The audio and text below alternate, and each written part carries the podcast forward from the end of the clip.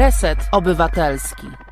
Reset Obywatelski, e, dobra pora Tomasz Konca albo Radio Konca. Witam Państwa bardzo serdecznie, bardzo gorąco i niezmiernie miło e, patrzeć na nasz czat, że e, ile osób już się zameldowało przed, zanim rozpoczęliście. Tak więc niezmiernie mi miło, moi drodzy, bardzo się cieszę, że jesteście. Dzisiaj goście, goście, goście, goście, właściwie dwóch gości. Już za chwilę połączymy się, porozmawiamy z Andrzejem Dołeckim, prezesem Stowarzyszenia Wolne Konopie Konopie. Porozmawiamy o no, wydarzeniu dosyć istotnym, na które zanosi się jutro. No zobaczymy, co z tego wszystkiego wyniknie. W drugiej części programu spotkanie z WSZ, czyli wujek, samozło, raper, freestyler, no postać szerokopasmowa, śmiało można powiedzieć, no to człowiek, który właściwie od samego początku był, kiedy tworzyła się rewolucja hip-hopowa w Polsce. E, I, I, pogadamy nie tylko o muzyce, ale też o działalności społecznej wujka i ogólnie o życiu. Tak więc e, dobra pora, mam nadzieję, że to będą dwie ciekawe godziny, e, szczególnie, że temat pierwszego spotkania no, wydaje się dosyć ważny, przynajmniej dla paru milionów użytkowników konopi w Polsce. Andrzej Dołecki, witam serdecznie, dobry wieczór, cześć Andrzej. Cześć. Daję znowu trochę chory, więc przepraszam, jakby mnie było słabo słychać. E, przypamiętało mi się jakieś zapalenie oskrzeli. Nie COVID, nie zaraz przez wizję również nie, więc spokojnie. Okej, okay, no życzymy zdrowia. Rzeczywiście e, sezon e, jest taki, że albo alergia, albo jakieś takie przeziębienia. Mam nadzieję, że wkrótce Andrzej to minie.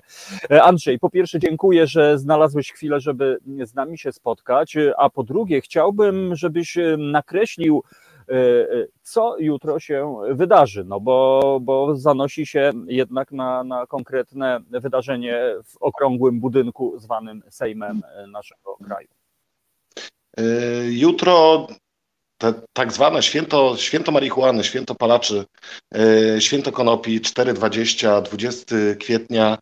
W związku z tym parlamentarny zespół do spraw legalizacji marihuany, tak taka jest pełna nazwa tego zespołu, e, obiecał, no i z, tego, z tej obietnicy mam nadzieję się wywiąże jutro, to znaczy jutro będzie składany tak zwany pakiet ustaw konopnych, e, czyli, czyli trzy, e, trzy ustawy z, mm, dotyczące konopi, z trzech jakby segmentów, z trzech pól tych konopi dotyczących, czyli dotyczących konopi medycznych, medycznego zastosowania marihuany. I w, tym, w tejże ustawie proponowane były krajowe uprawy i zwiększenie jakby konkurencyjności tych produktów i zwiększenie dostępności tych produktów na rynku, włączenie też to polskich producentów. Yy, oczywiście ustawa poselska, propozycja ustawy yy, znoszącej kary za posiadanie nieznacznych ilości marihuany przy sobie. Yy, no i trzecia, trzecia ustawa to jest odnośnie konopi przemysłowych, zwiększenie tam możliwości, zwiększenie procentu THC w, w uprawach, zniesienie ich rejonizacji i tak dalej. Te trzy ustawy będą będą składane na no zobaczymy. Mam nadzieję, że posłowie, no ponoć posło, posłanki y, zebrały komplet y, podpisów od posłów i jutro na ręce marszałka y, te koncepcje, propozycje ustaw zostaną złożone. No jest to dość, powiedziałbym, los tych ustaw jest niepewny. Niektórzy mówią, że z góry znany. Ja bym chciał powiedzieć, że może nie tak do końca, bo tak samo straszono nas przy okazji medycznej marihuany, że w Polsce to niemożliwe póki nie spróbujemy, nie będziemy wiedzieli, czy to jest możliwe, czy nie jest to możliwe. E, więc, więc jutro e, te projekty do marszałka idą. No i miejmy nadzieję, że e, jeżeli nie zostaną przegłosowane, to chociaż rozpoczną dyskusję w polskim parlamencie.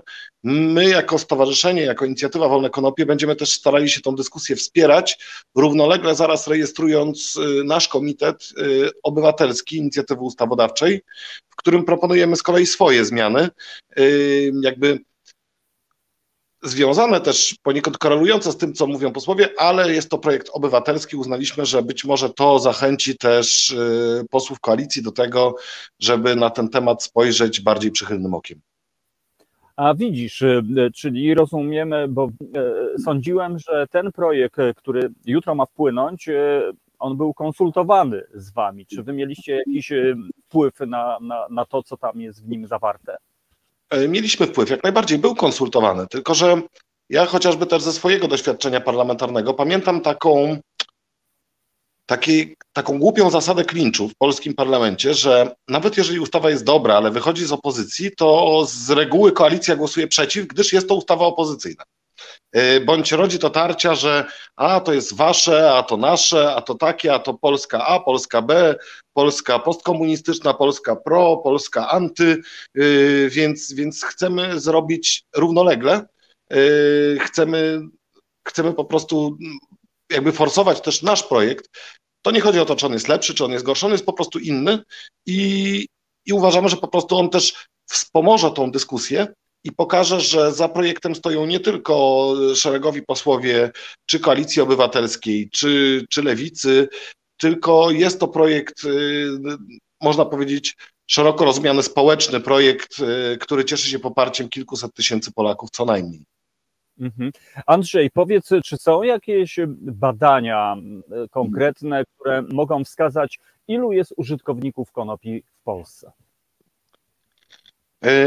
Tutaj możemy szacunko, tutaj możemy się opierać tylko o szacunki. Te badania są, tylko one nie są do końca miarodajne, dlatego że pokazało to przykłady krajów, w których już jesteśmy po tej dyskusji, w których y, produkty odmarihuanowe są legalne, że w wielu tych krajach Zresztą ja pamiętam takie historie nawet ze swojego liceum, jak były ankiety o używaniu narkotyków, to osoby nawet używające często zaznaczały nie, gdyż bały się późniejszych jakby reperkusji związanych z tym, e, czy ta ankieta jest do końca anonimowa, czy warto się przyznawać i tak dalej, i tak dalej, więc e, te, te badania są w Polsce często nacechowane pewnego rodzaju błędem, jeżeli, e, jeżeli dane pozyskuje się w, w postaci ankiet. Są różne metody na badanie mm, poziomu konsumpcji narkotyków. Jedną z tych metod jest badanie też ilości narkotyków przejmowanych przez policję. Y, tych, tych, tych wyznaczników jest parę. Y, jedną z najciekawszych według mnie metod jest y, badanie, mikropróbkowanie śladów metabolitu w systemie kanalizacji miejskiej. Uważam, że o ile ludzie świadomie mogą wpływać na badanie, zaznaczać na odpowiedź tak lub nie, no to kanalizacja nie kłamie po prostu. I tutaj te badania pokazują, że stety, niestety, raczej niestety, jesteśmy w e, europejskiej, no raczej czołówce, jeżeli chodzi o konsumpcję marihuany i chyba nie jest tak, że, że część tych osób wyrabia statystykę, wybija ją do góry, ale szacuje się, że w Polsce styczność z marihuaną częściej niż raz w miesiącu ma około miliona Polaków. Mhm. No to to już jest niezła, konkretna e, grupa. E, przypomnijmy i dodajmy, że dzisiaj, w świetle dzisiejszego prawa, każdy z nich jest e, przestępcą, no po prostu. Tak, chyba to trzeba zdecydowanie, zdecydowanie powiedzieć. Ja w pamięci mam, onegdaj na Onecie był taki reportaż, który wskazywał, że w aglomeracji warszawskiej w ciągu weekendu no nie wiem, przelewa się półtora, przysypuje półtorej tony marihuany. No to jest po prostu coś niewiarygodnego. Kiedy by to e, zmonetyzować, no to to się wydaje, że to jakaś góra, góra pieniędzy przelatuje gdzieś poza obiegiem po prostu państwowym. No właśnie. To jest góra pieniędzy, to jest góra pieniędzy i, i, i, i chyba to jest jednym z powodów, dlaczego to jest dalej nielegalne. Po prostu ta góra pieniędzy jest uszczuplana o małą górkę, która trafia do, do pewnych kręgów decyzyjnych rządzących i w ten sposób jest jak jest. No bo jak wytłumaczyć sobie fakt, że od zgoła 15 ponad lat ciągle e, tą ustawę poprawiamy w sposób zły. Einstein kiedyś mówił, że jeżeli robiąc to samo oczekujemy różnych efektów, to coś jest z nami nie tak. I najwyraźniej nie tak jest coś z naszą polityką narkotykową, bo od 15 lat dokręcamy śrubę, licząc na to, że że przyniesie to jakiś konkretny pozytywny efekt, a jest zupełnie odwrotnie. Więc albo y, rządzą nami osoby, powiedziałbym, no co najmniej dotknięte jakąś y, inte, intelektualnym defektem, co pewnie w jakiejś części też jest prawdą, ale raczej, raczej y, wydaje mi się, ta, że, że prawdziwą jest ta druga strona medalu, to znaczy, że ten owoc zakazany na tyle kusi swoim nieopodatkowaniem i możliwością tworzenia takiej brudnej strefy wpływów, że, że to raczej jest powód tego, że, że w Polsce jest jak jest. Drugim powodem jest też to chyba, że w Polsce na narkofobii część część polityków wykuła swój kapitał polityczny, więc teraz troszeczkę głupio przyznać się i powiedzieć, uderzyć w piersi, w piersi powiedzieć moja wina, jednak, jednak zrobiłem źle, tak jak zrobił to chociażby Aleksander Kwaśniewski. Szkoda, że jest to tak zwany trend byłych prezydentów, byłych ministrów, byłych urzędników, ale zawsze dobre i to, gdzie po prostu po iluś latach są w stanie zdobyć się na refleksję i powiedzieć, cholera, coś nam się pomyliło, poszliśmy nie w tą stronę, zwyczajnie sorry. Więc mhm. Tak, w Polsce konsumuje się bardzo dużo, jest marihuany. Ktoś komuś płaci za tą marihuanę bardzo dużo pieniędzy. Półtorej tony to jest półtora miliona gramów. Ja mówię tylko o aglomeracji warszawskiej i przyległych miejscowościach. Półtora miliona gramów, jeżeli środowiska przestępcze miałyby z tego 10 złotych nawet, to to jest 15 milionów złotych co weekend. To jest taka kwota, która myślę, że jest w stanie zasilić nie jeden korupcyjny budżet. No to jest e, porażające, że posłużę się ulubionym słowem e, pani Kępy po prostu, ale rzeczywiście to jest e, naprawdę no, słaba wiadomość i no, coś tutaj na pewno się nie zgadza, coś tutaj jest nie tak. Z drugiej strony efektem tej polityki cały czas jest ekspansja dopalaczy. Nie wiem, czy Andrzej spotkałeś się teraz z taką opinią, że podobno użytkownicy y, konopi mają czasami trudność z rozpoznaniem, czy mają do czynienia z substancją syntetyczną, mimo że wygląda, pachnie y, jak właśnie y, produkt naturalny, niż właśnie ta konopia. No, ja, ja mam kolegę, który no jest użytkownikiem od ponad 30 lat i powiem ci, był pewien, że wszystko jest ok, wylądował w szpitalu i z zagrożeniem życia, bo okazało się, że zażył e, prawdopodobnie syntetyczne cannabinoidy po prostu. No właśnie, tak. jak, jak to wygląda w tej chwili? To jest niestety bardzo duże zagrożenie. To zagrożenie pojawiło się już jakiś czas temu. Przez jakiś czas przecichło, wróciło teraz z powrotem. Wróciło wraz też z poprawą jakości genetyki odmian, zawierających nieznaczne ilości THC, czyli te odmiany suszu, y, które sprzedaje się w, jakby w, w Polsce często błędnie nazywając legalną marihuaną. To jest troszeczkę tak jak z piwem bezalkoholowym. To są po prostu odmiany y, konopi włóknistych, których poziom THC pozwala na wprowadzenie je w obrót, gdyż zawierają poniżej 0,2%. Polepszenie genetyki, zainteresowanie rynku tymi szczepami spowodowało to, że geny te, e, że rośliny te są już łudząco podobne do konopi indyjskich, przez co, yy, przepraszam, przez co po, podaniu, po dodaniu do nich syntetycznych kanabinoidów w zasadzie otrzymujemy taki kamień filozoficzny, czyli coś, co możemy legalnie sprzedawać. Znaczy ja dodam, że dodanie tych syntetycznych kanabinoidów powoduje to, że, e, że to staje się nielegalne, ale na pierwszy rzut oka nawet dla policji, jak testują to w laboratorium i tak dalej, nawet tymi podstawowymi testami, no to wychodzi, że są to te konopie, które sprzedawać można. E, ale one przez skażenie ich tymi syntetykami stają się psychoaktywne, stają się groźne też, dlatego że część tych psychoaktywnych, syntetycznych kanabinoidów, znaczna część, o poziomie toksyczności ich i szkodliwości jeszcze wiemy niewiele. Wiemy, że taka szkodliwość jest, ale, ale nie znamy poszczególnej toksyczności poszczególnych izomerów, czyli zdarzają się na rynku substancje y, o potencjalnie nawet śmiertelnym poziomie y, toksyczności i zagrożenia. I takież to środki, takież to niby marihuana trafiają na rynek. E, staramy się jako stowarzyszenie temu przeciwdziałać i wraz z naszymi przyjaciółmi yy, opracowaliśmy, gdzie oni opracowali, my dystrybuujemy, opracowaliśmy takie testery, które umożliwiają wykrycie, czy mamy do czynienia z yy, z tymi syntetykami, czy, czy, czy z tymi naturalnymi kanabinoidami. Staramy się, żeby te testery były jak najtańsze, żeby zbadanie takiej próbki kosztowało mniej niż 5 zł. Doszliśmy do tego teraz, czyli żeby po prostu były one dostępne, powszechne i, i staramy się w ten sposób wyręczać państwo, co jest też absurdem. Staramy się zamiast państwa jakby star- objąć troską, jako opieką tych, tych, tych użytkowników yy, i staramy się w ten sposób też wyeliminować te, te nieuczciwe, te kryminalne praktyki po prostu z tego rynku. Ale tak, tak jak powiedziałeś, jest to dość spore zagrożenie teraz. Niestety. No niestety, wydaje mi się, że w ogóle cała ta ekspansja jest syntetyków, czyli no, beznadziejna nazwa, moim zdaniem, dopalacze, bo, bo ona jest taka e, łagodna. Trzeba mówić po imieniu, są to syntetyczne, okropne narkotyki po prostu.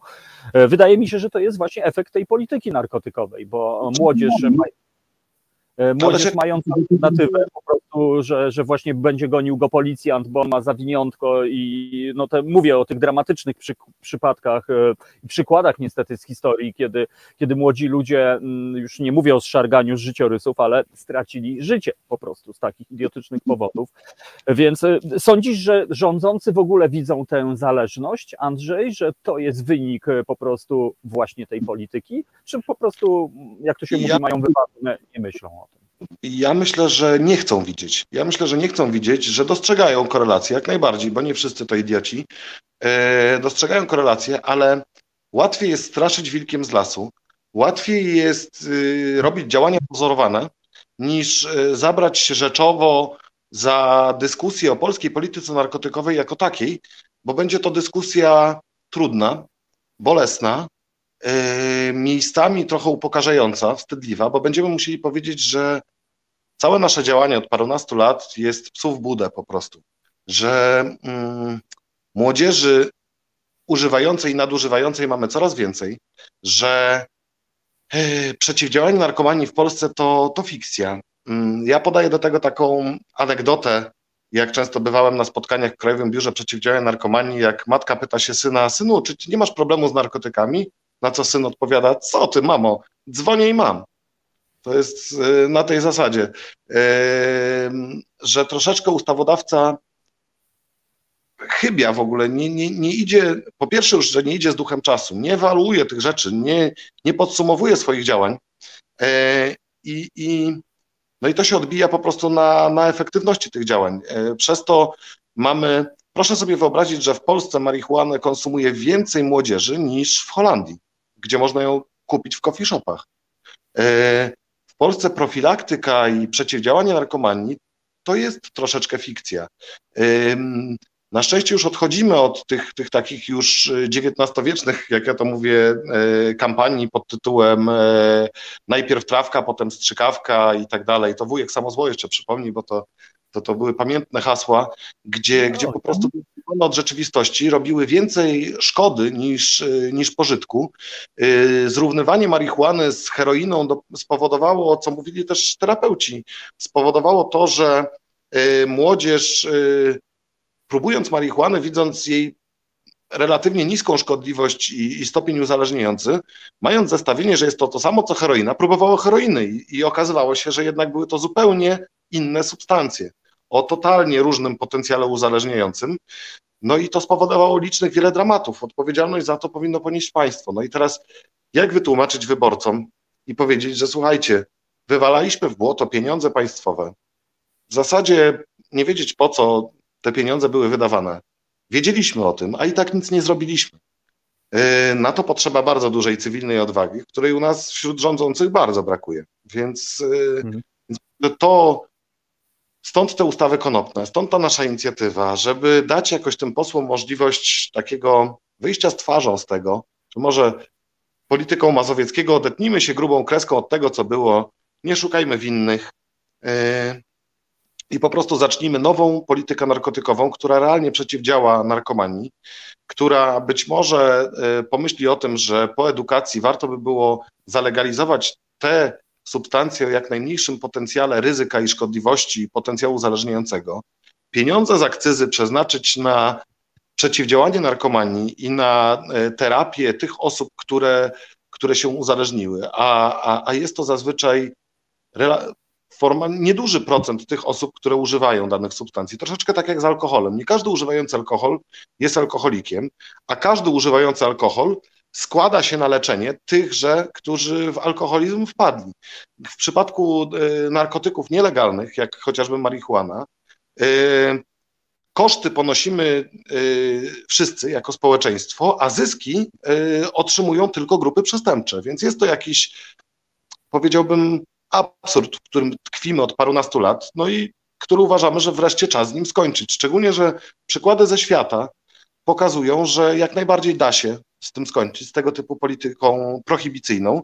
I mało tego, koniec tej wojny, tej jednej z najdłuższych wojen, w jakich e, uczestniczymy w XX wieku, bo wojna z narkotykami to jest, to jest wojna po prostu. Afganistan, Meksyk, e, Kolumbia to są kraje, które się, które się z tym borykają gdzie ludzie giną nie tylko od heroiny, ale też od ołowiu po prostu w strzelaninach i tak dalej. E, I, i, I ta wojna, która jest nie do wygrania, która kosztowała bardzo dużo pieniędzy, po prostu jest wojną z góry przegraną. Czas, czas z niej wyjść i czas pomyśleć o zupełnie innych środkach, o, o zupełnie innej formie e, okiełznania tego problemu. Jeżeli komuś się wydaje, że zlikwiduje, a już tym bardziej ustawowo zlikwiduje narkomanię, no to ja uważam, że powinien być objęty poważną opieką psychiatryczną. To tak samo ustawowo nie da się zlikwidować biedy, nie da się zlikwidować bezdomności, nie da się zlikwidować głupoty i, i wielu innych rzeczy. A jeżeli komuś się tak wydaje, to albo jest y, po prostu szkodliwym populistą, no albo jest jakimś infantylnym marzycielem. Uważam, że dla jednych i dla drugich nie powinno być miejsca w przestrzeni publicznej, a już na pewno nie powinno być miejsca yy, w sektorach decyzyjnych. Mhm. E, Andrzej, całkowita racja. Ja tak chyba bym poszedł tym tropem tej grubej kreski. Wiesz, to jest chyba dobra metoda. Być może warto mówić o tym politykom, e, warto użyć drugiego argumentu. Macie wyjść szansę odrobinę z twarzą. Myślę, że to chyba szybciej do nich trafi niż jakiekolwiek inne argumenty. Natomiast też jest taka, taka idiotyczna fikcja. Ja sobie tak, tak skojarzyłem trochę e, konopie marihuany z torebkami foliowymi. Jest zakaz używania opakowań foliowych, ale wystarczy iść na pierwszy lepszy bazar, targ, gdziekolwiek w Polsce po prostu na po prostu miliony, miliony torebek. Prawo bezsensowne, po prostu kolejna fikcja. Z drugiej strony każdy e, mieszkaniec, przynajmniej młodzi ludzie tak mówią w blokowiskach, na osiedlach, że w co drugim bloku mieszka dealer, że ogarnięcie sobie tematu to jest po prostu, tak jak mówiłeś, e, jeden telefon po prostu. E, tak więc e, mnie, mnie to boli najbardziej, to sankcjonowanie fikcji po prostu, bo wystarczy włączyć telewizję, telenowele, kina, filmy w kinach, wszędzie pojawia się temat konopi po prostu, albo ćmi sobie główny bohater, bohaterka, ksiądz, polityk, wszyscy po prostu to się dzieje. Tymczasem po prostu polityka jest taka, jak, jaką mamy, więc jest może minimalna szansa, że coś się zmieni. Tymczasem Andrzej pozwól, że zaproponuję krótką przerwę muzyczną, e, ale utwór jak najbardziej w temacie. Swojego czasu to był hymn środowisk w latach 90., zespół Transmisja e, i Palą Palanci. Piosenka, która właśnie mówi o tym, że e, no, obnaża ten klimat. Tak więc wróćmy za trzy minutki. Andrzej Dołecki jest dzisiaj naszym gościem, prezes Wolnych Konopi, a my rozmawiamy o, o być może szansie na to, żeby w naszym kraju zrobiło się troszeczkę normalniej. Tak więc poprosimy Asię o muzykę i wracamy za chwilę. Słuchasz Resetu Obywatelskiego.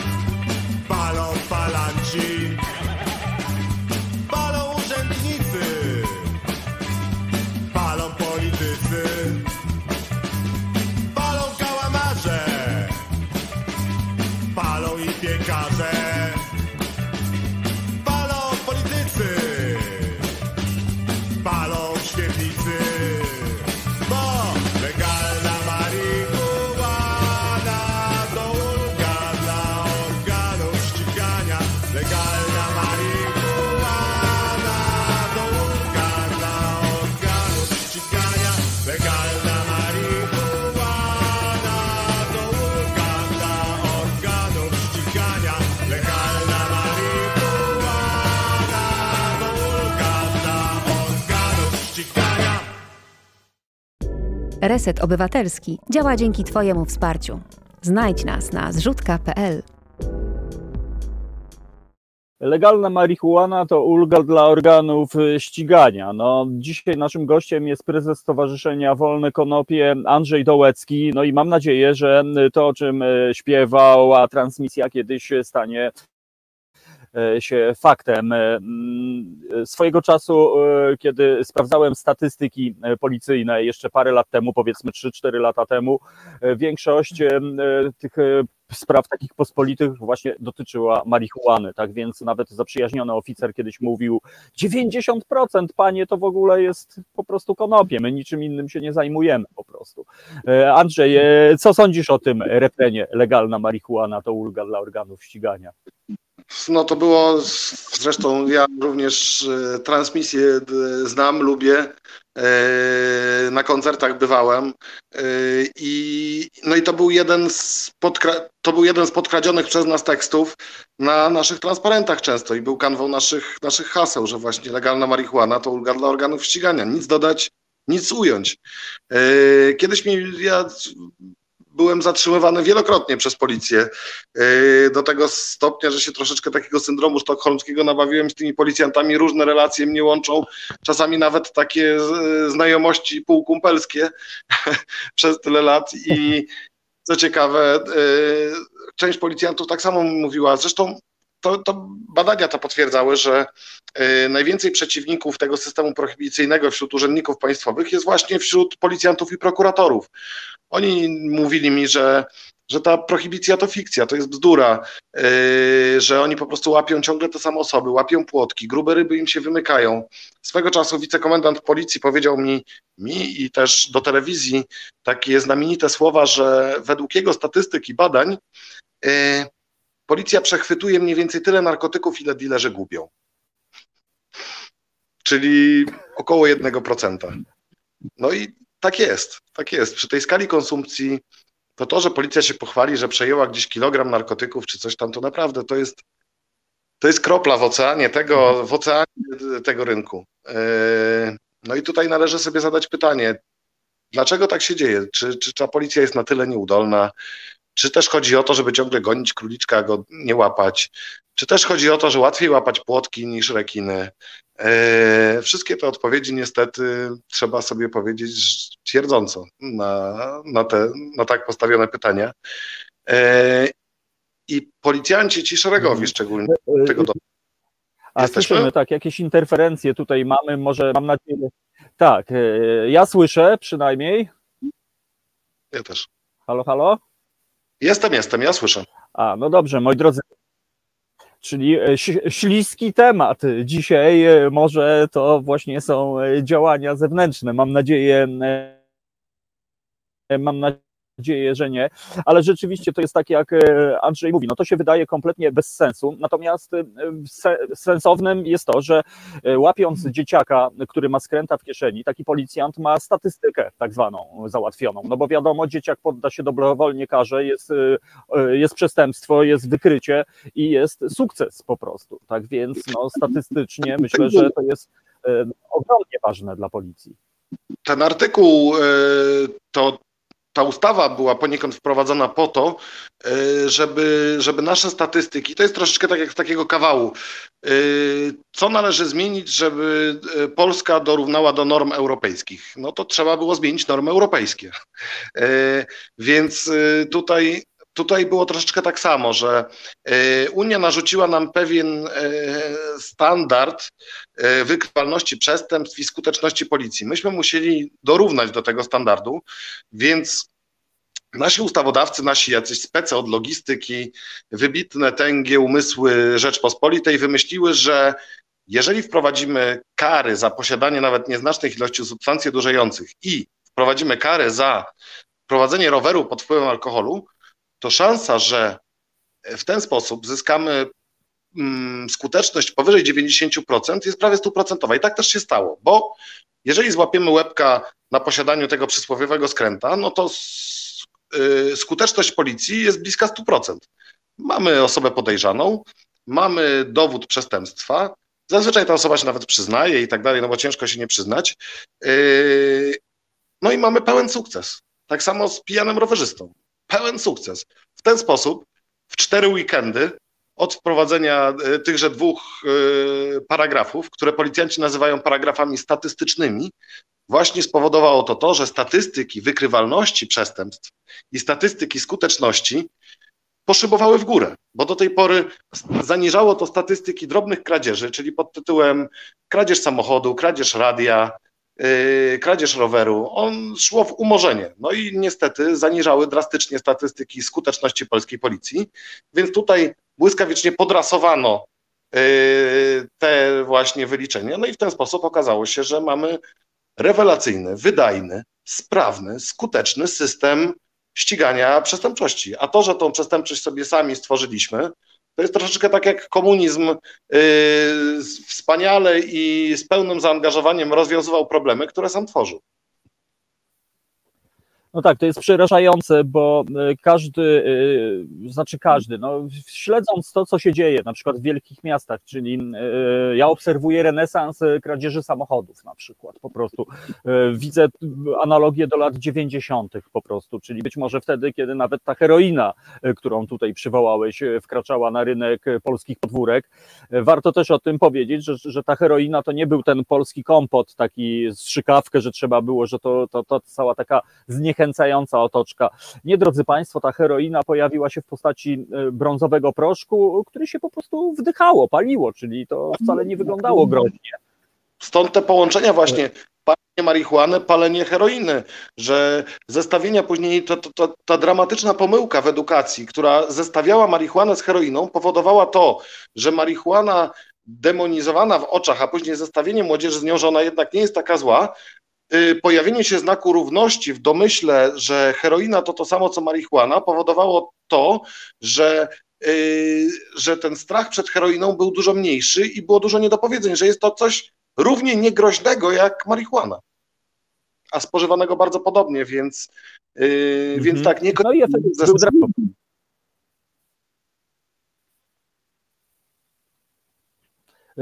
sorry, bo tutaj e, interferencje znowu, ale rzeczywiście ja obserwowałem mieszkając na Grochowie w połowie lat 90. po prostu dramat, czyli cała ta pospolita przestępczość, czyli te łebki, te dzieciaki, które no, no, zajmowały się po prostu no, lewizną, że tak powiem, nagle z dnia na dzień po prostu stali się narkomanami, którzy potrzebują kilkuset, kilkaset złotych na heroinę dziennie, drodzy Państwo, bo to tak niestety wygląda, bo to bardzo droga rzecz. No i oszacowaliście jako wolne konopie, jaki byłby potencjalny wpływ do budżetu państwa, gdyby, gdyby ten rynek był rynkiem, gdyby to było legalne, kiedy e, można byłyby sklepy, ludzie e, mieliby miejsca pracy, pakowacze by pakowali. Pamiętasz, jaki to jest rząd wielkości e, dla budżetu? Mm, myśmy, teraz nie pamiętam, to było chyba około 3-4 miliardów złotych, ale to były statystyki e, mocno zaniżone, dlatego że myśmy starali się opierać się tylko na wpływie budżetu z akcyzy. E, teraz mając, i myśmy te mhm. wyliczenia robili przed zestawieniem tego modelu z krajami, w których stało się to legalne, czyli Kanadą na przykład. Kanada jest takim jednym z lepszych rynków do porównywania niż na przykład Urugwaj. Jest bliższa standardom, powiedzmy, tej naszej środkowo-zachodniej Europy. No i tutaj okazało się, że chyba trzeba to pomnożyć jeszcze razy półtora, mm, dlatego że nie doszacowaliśmy na tym rynku też takich możliwości, jak to, że yy, też myśmy celowo tego nie doszacowywali, bo nawet nie wiedzieliśmy, jak to oszacować. Rozwój rynku wokół yy, tej legalnej marihuany i statystyki kanadyjskie mówią nawet, że jest to razy dwa, czyli że połowa wpływów z budżetu jest właśnie z akcyzy, a druga połowa jest z podatków wokół, czyli tak, y, jakiejś organizacji punktów sprzedaży, organizacji dystrybucji, produkcji opakowań, testów, y, ochrony, no, no wszystkiego, to co, y, to co się wiąże z każdym powstającym rynkiem, segmentem rynku, że ciągną za sobą, przylepiają się do tego różne, różne inne, otacza się to trochę taki efekt kuli śnieżnej, że, że, że po prostu ten rynek rośnie samoistnie, y, sprzęt do uprawy roślin, y, rynek badań medycznych. oszczędności z budżetu na przykład, wynikające z tego, że część ludzi przerzuciła się z na przykład bardziej szkodliwego alkoholu na mniej szkodliwą marihuanę. Yy, jakieś zmniejszenie się, to są fenomenalne statystyki, na przykład w niektórych w Quebecu, gdzieś tam yy, zmniejszenie się poziomu yy, na przykład agresji, yy, interwencji policji związanej z burdami pseudokibiców, yy, przemoc domowa. To jest niesamowite, jak bardzo yy, mi to się kojarzy z takim eksperymentem, gdzie do parku Yellowstone wprowadzono cztery pary wilków i w rezultacie po 15 latach zmienił się nawet bieg rzek. E, że nikt nie sądził, że wprowadzenie sześciu zwierząt spowoduje tak olbrzymią zmianę w ekosystemie. E, wiedziano, że coś to zmieni, ale nie, aż tyle.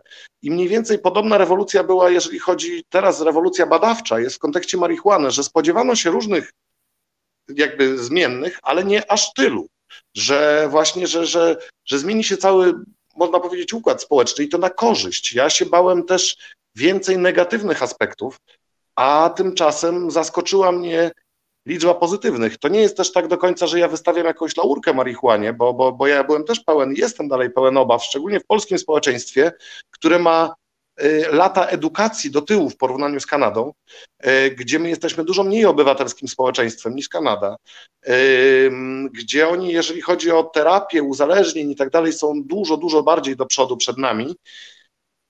Więc, więc troszeczkę nie przenosiłbym tak jeden do jednego tych statystyk na Polskę, ale na pewno wiemy, że suma plusów przewyższa sumę minusów, jeżeli chodzi o legalizację. To już, to już wiemy. Y, co mnie zaskoczyło, to to, jak dużo, jak, jak bardzo skomplikowany jest y, ten system zależności tych relacji i jak dużo się zmienia, łącznie z tym właśnie, że o jedną trzecią spadła interwencja do, do wizyt domowych związanych z przemocą chociażby. Czy zaskoczyła mnie totalnie statystyki właśnie przestępczości y, tych, tych wybryków chuligańskich kibiców na przykład. To też było dla mnie fenomenalne, że kibice, kiedy mogli w dużych zgromadzeniach ludzi przejść na tą legalną trawkę, nie musieć y, jakby szprycować alkoholem, to nie musieć się kryć już tą trawką, to, to poziom agresji, właśnie poziom tych y, zjawisk chuligańskich spadł bardzo mocno. To, to są takie mhm. aspekty, które nawet mówię, zajmuję się tym tematem paręnaście lat i, i, i nie wpadłbym na to, w sensie zaskoczyły mnie pozytywnie.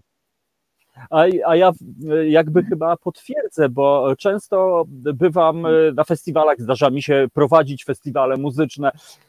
Często rozmawiam sobie wtedy z ochroną. No po prostu i będąc na festiwalu w Dobre Miasto na Warmii, paręnaście lat temu impreza reggae. No i pytam się pana ochroniarza, szefa ochrony, mówię, proszę pana, no jak tutaj w ogóle z bezpieczeństwem? On mówi, panie, te imprezy reggae to są najbezpieczniejsze imprezy w ogóle na świecie. Zero przemocy, oni se tam popalą, te skręty to się najwyżej uśmiechają, później tańczą, zero przemocy. Mówi, najgorsze to wie pan, wtedy kiedy jest browar, woda, wtedy no to awantura e, murowana. To niby taki drobiazg, ale refleksja i takie spostrzeżenie no, e, kogoś z innej perspektywy. Andrzej, a w takim razie jak wygląda kwestia medycznej marihuany? E, powiem o co pytam. Otóż spotkałem się, czytałem ostatnio o takim przypadku, że ktoś miał receptę, był użytkownikiem medycznej marihuany, jednak w kontakcie z resortem, z policją, mimo wszystko miał cały czas tę ścieżkę, czyli rewizję w domu, domu, e, żeby się upewnić, czy to nie jest podkładka, później wyjaśnienia, wizyty, wizyty e, i po prostu właściwie no, nie różniło się to za wiele e, poza, poza tym, że no, miał konopię legalną kupioną w aptece na receptę po prostu. Jak niestety, to wygląda? Niestety takie przypadki jeszcze się zdarzają. Niestety nie do wszystkich policjantów dotarła ta w sumie duża zmiana że już niektórzy w Polsce tą marihuanę posiadać mogą legalnie. E, my staramy się robić co możemy. Fakt, że znowu wyręczamy w tym instytucje państwowe, co już troszeczkę napawa mnie lekką dozą irytacji, gdyż, gdyż finansujemy to ze swoich yy, kieszeni, z naszych składek, gdzie, gdzie, gdzie urzędnicy państwowi po prostu dostają za to pieniądze i, i nie wiadomo, co się dzieje z tymi pieniędzmi, nie ma działań. Więc, no ale dobra. Robimy tą edukację w bólach, bo w bólach, ale robimy. Staramy się y, informować policjantów, te komendy wojewódzkie, że, że już się coś zmieniło. Y, no i przynosi to jakieś efekty. Ta ustawa to był krok milowy dla wielu pacjentów, dla tych ludzi, którzy używają marihuany y, w celach medycznych. Też dla niektórych pacjentów, dla niektórych użytkowników rekreacyjnych, których, y, którzy zostali objęci jakby tym, tym, tym parasolem ochronnym jako pacjenci, to jest wtedy naprawdę krok milowy. Tych pacjentów przybywa.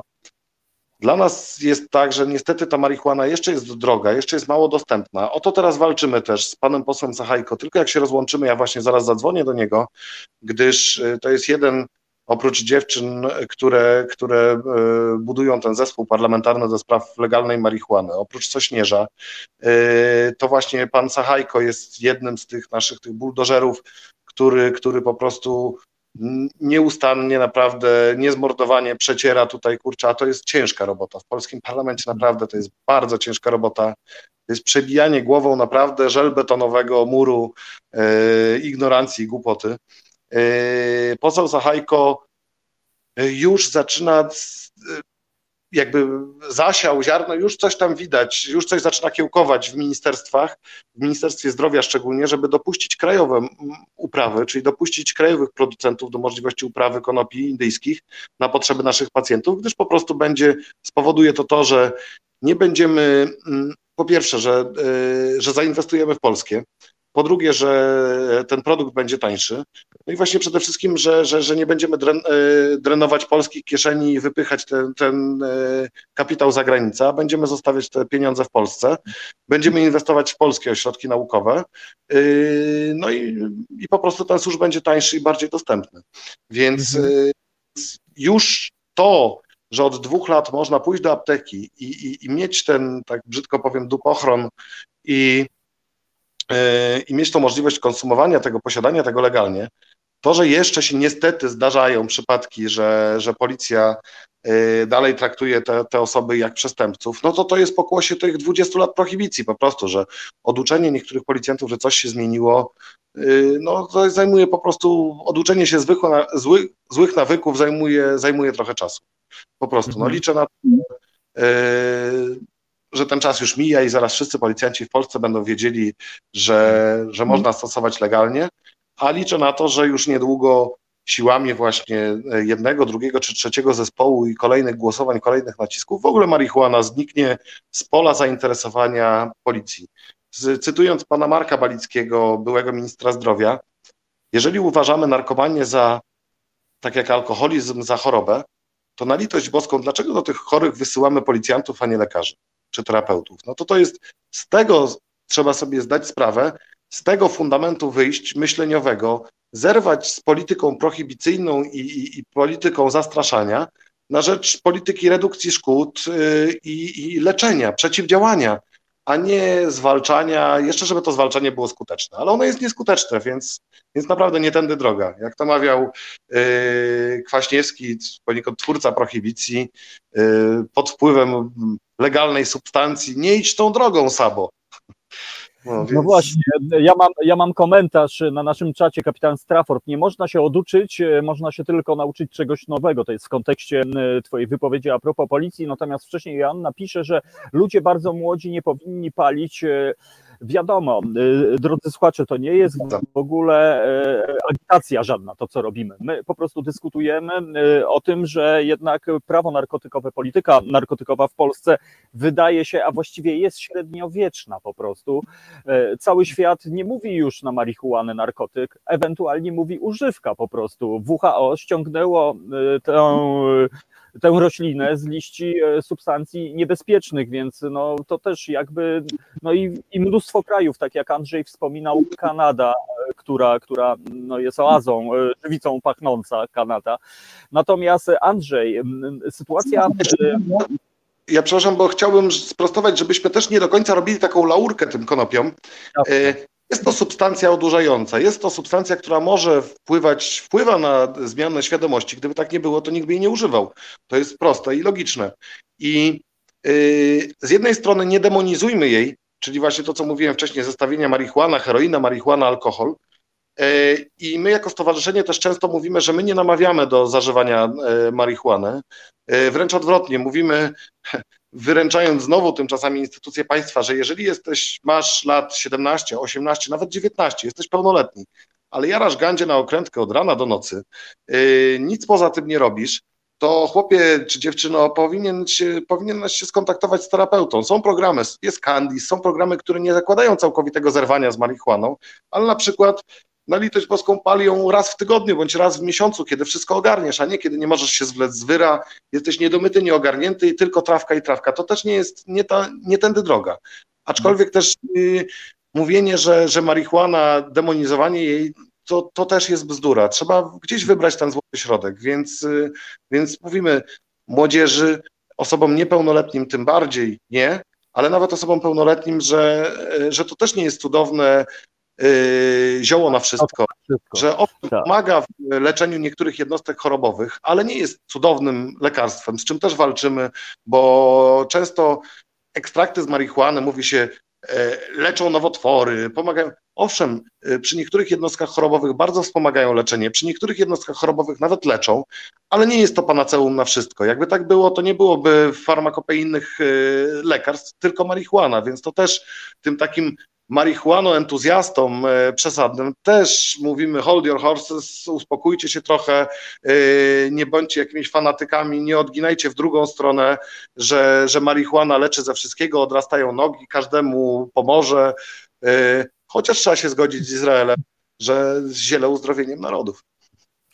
Dokładnie, tego się trzymajmy. Natomiast sytuacja w Stanach, kiedy w kilku krajach, e, jakby Stanach jest trawka zalegalizowana, no pokazuje, że tam koncerny farmaceutyczne zacierają sobie rączki, dlatego że jakby polityka po prostu w Stanach tak naprawdę wymierzona jest przeciwko pionierom, dlatego że tam jest szereg jakby e, ustaw e, związanych z pieniędzmi, z podatkowaniem, że, że tych najmniejszych po prostu na to nie stać, że właśnie koncerny po prostu e, mogą za parę lat po prostu przejąć ten cały rynek i mówi się, że tak właśnie będzie po prostu. Tego się boimy tutaj z naszym przyjacielem Y, tak kanadyjskimi legalizatorami z Markiem Emerym y, ukuliśmy nawet takie pojęcie jak y, korpolegalizacja, czyli ta legalizacja dla na potrzeby właśnie wielkich korporacji, legalnych mafii po prostu.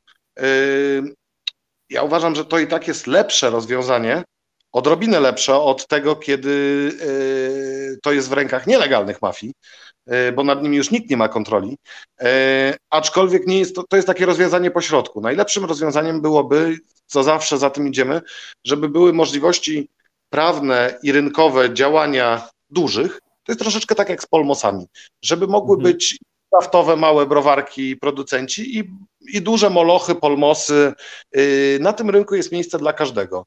Ja myślę tylko, żeby tworzyć te ustawy rozsądnie, i tak zdroworozsądkowo, po prostu, po prostu, nie faworyzując yy, wielkich, ale też jednocześnie nie tworząc jakichś absurdów prawnych, tak jak przy okazji dopalaczy, że zwolniono mhm. rynek, więc nagle powstało jak grzyby po deszczu mnóstwo dziwnych sklepów z bardzo dziwnym towarem. Później próbowano z tym walczyć, to weszło do podziemia, czyli pokazywało, że ustawodawca troszeczkę działał chaotycznie. Yy, my tutaj staramy się ten chaos opanowywać już wcześniej, szczególnie, że możemy czerpać z rozwiązań y, już sprawdzonych w wielu krajach, czyli możemy uczyć się na błędach po prostu naszych sąsiadów, co niestety zarówno w polityce zagranicznej, y, w polityce narkotykowej, to nie jest popularne w Polsce uczenie się w ogóle na błędach, czy swoich, czy sąsiadów. Ja bym bardzo apelował o to, żeby, żeby jak najbardziej uczyć się na błędach, bo jest to po prostu metoda tańsza niż uczenie się na, na błędach swoich.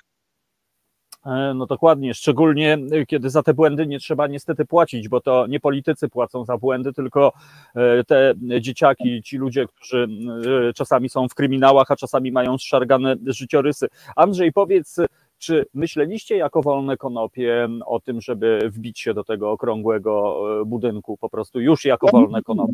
Już tam byłem, naprawdę, to jest jedna z nielicznych robót, nie wstydzę. To jest środowisko patologii, naprawdę. Ja mam bardzo złe zdanie o polskim parlamentaryzmie. Tak. Bierze się stąd, że przez paręnaście lat zajmuję się działalnością lobbyingową. Naprawdę znam te łajzy, y, jak no, poziom zepsucia moralnego to naprawdę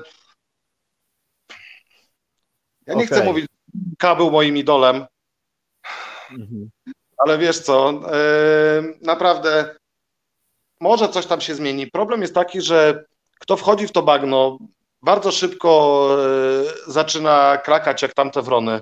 E, Bardzo trudno tam zachować przyzwoitość, bardzo trudno tam zachować e, zdrowie psychiczne po prostu.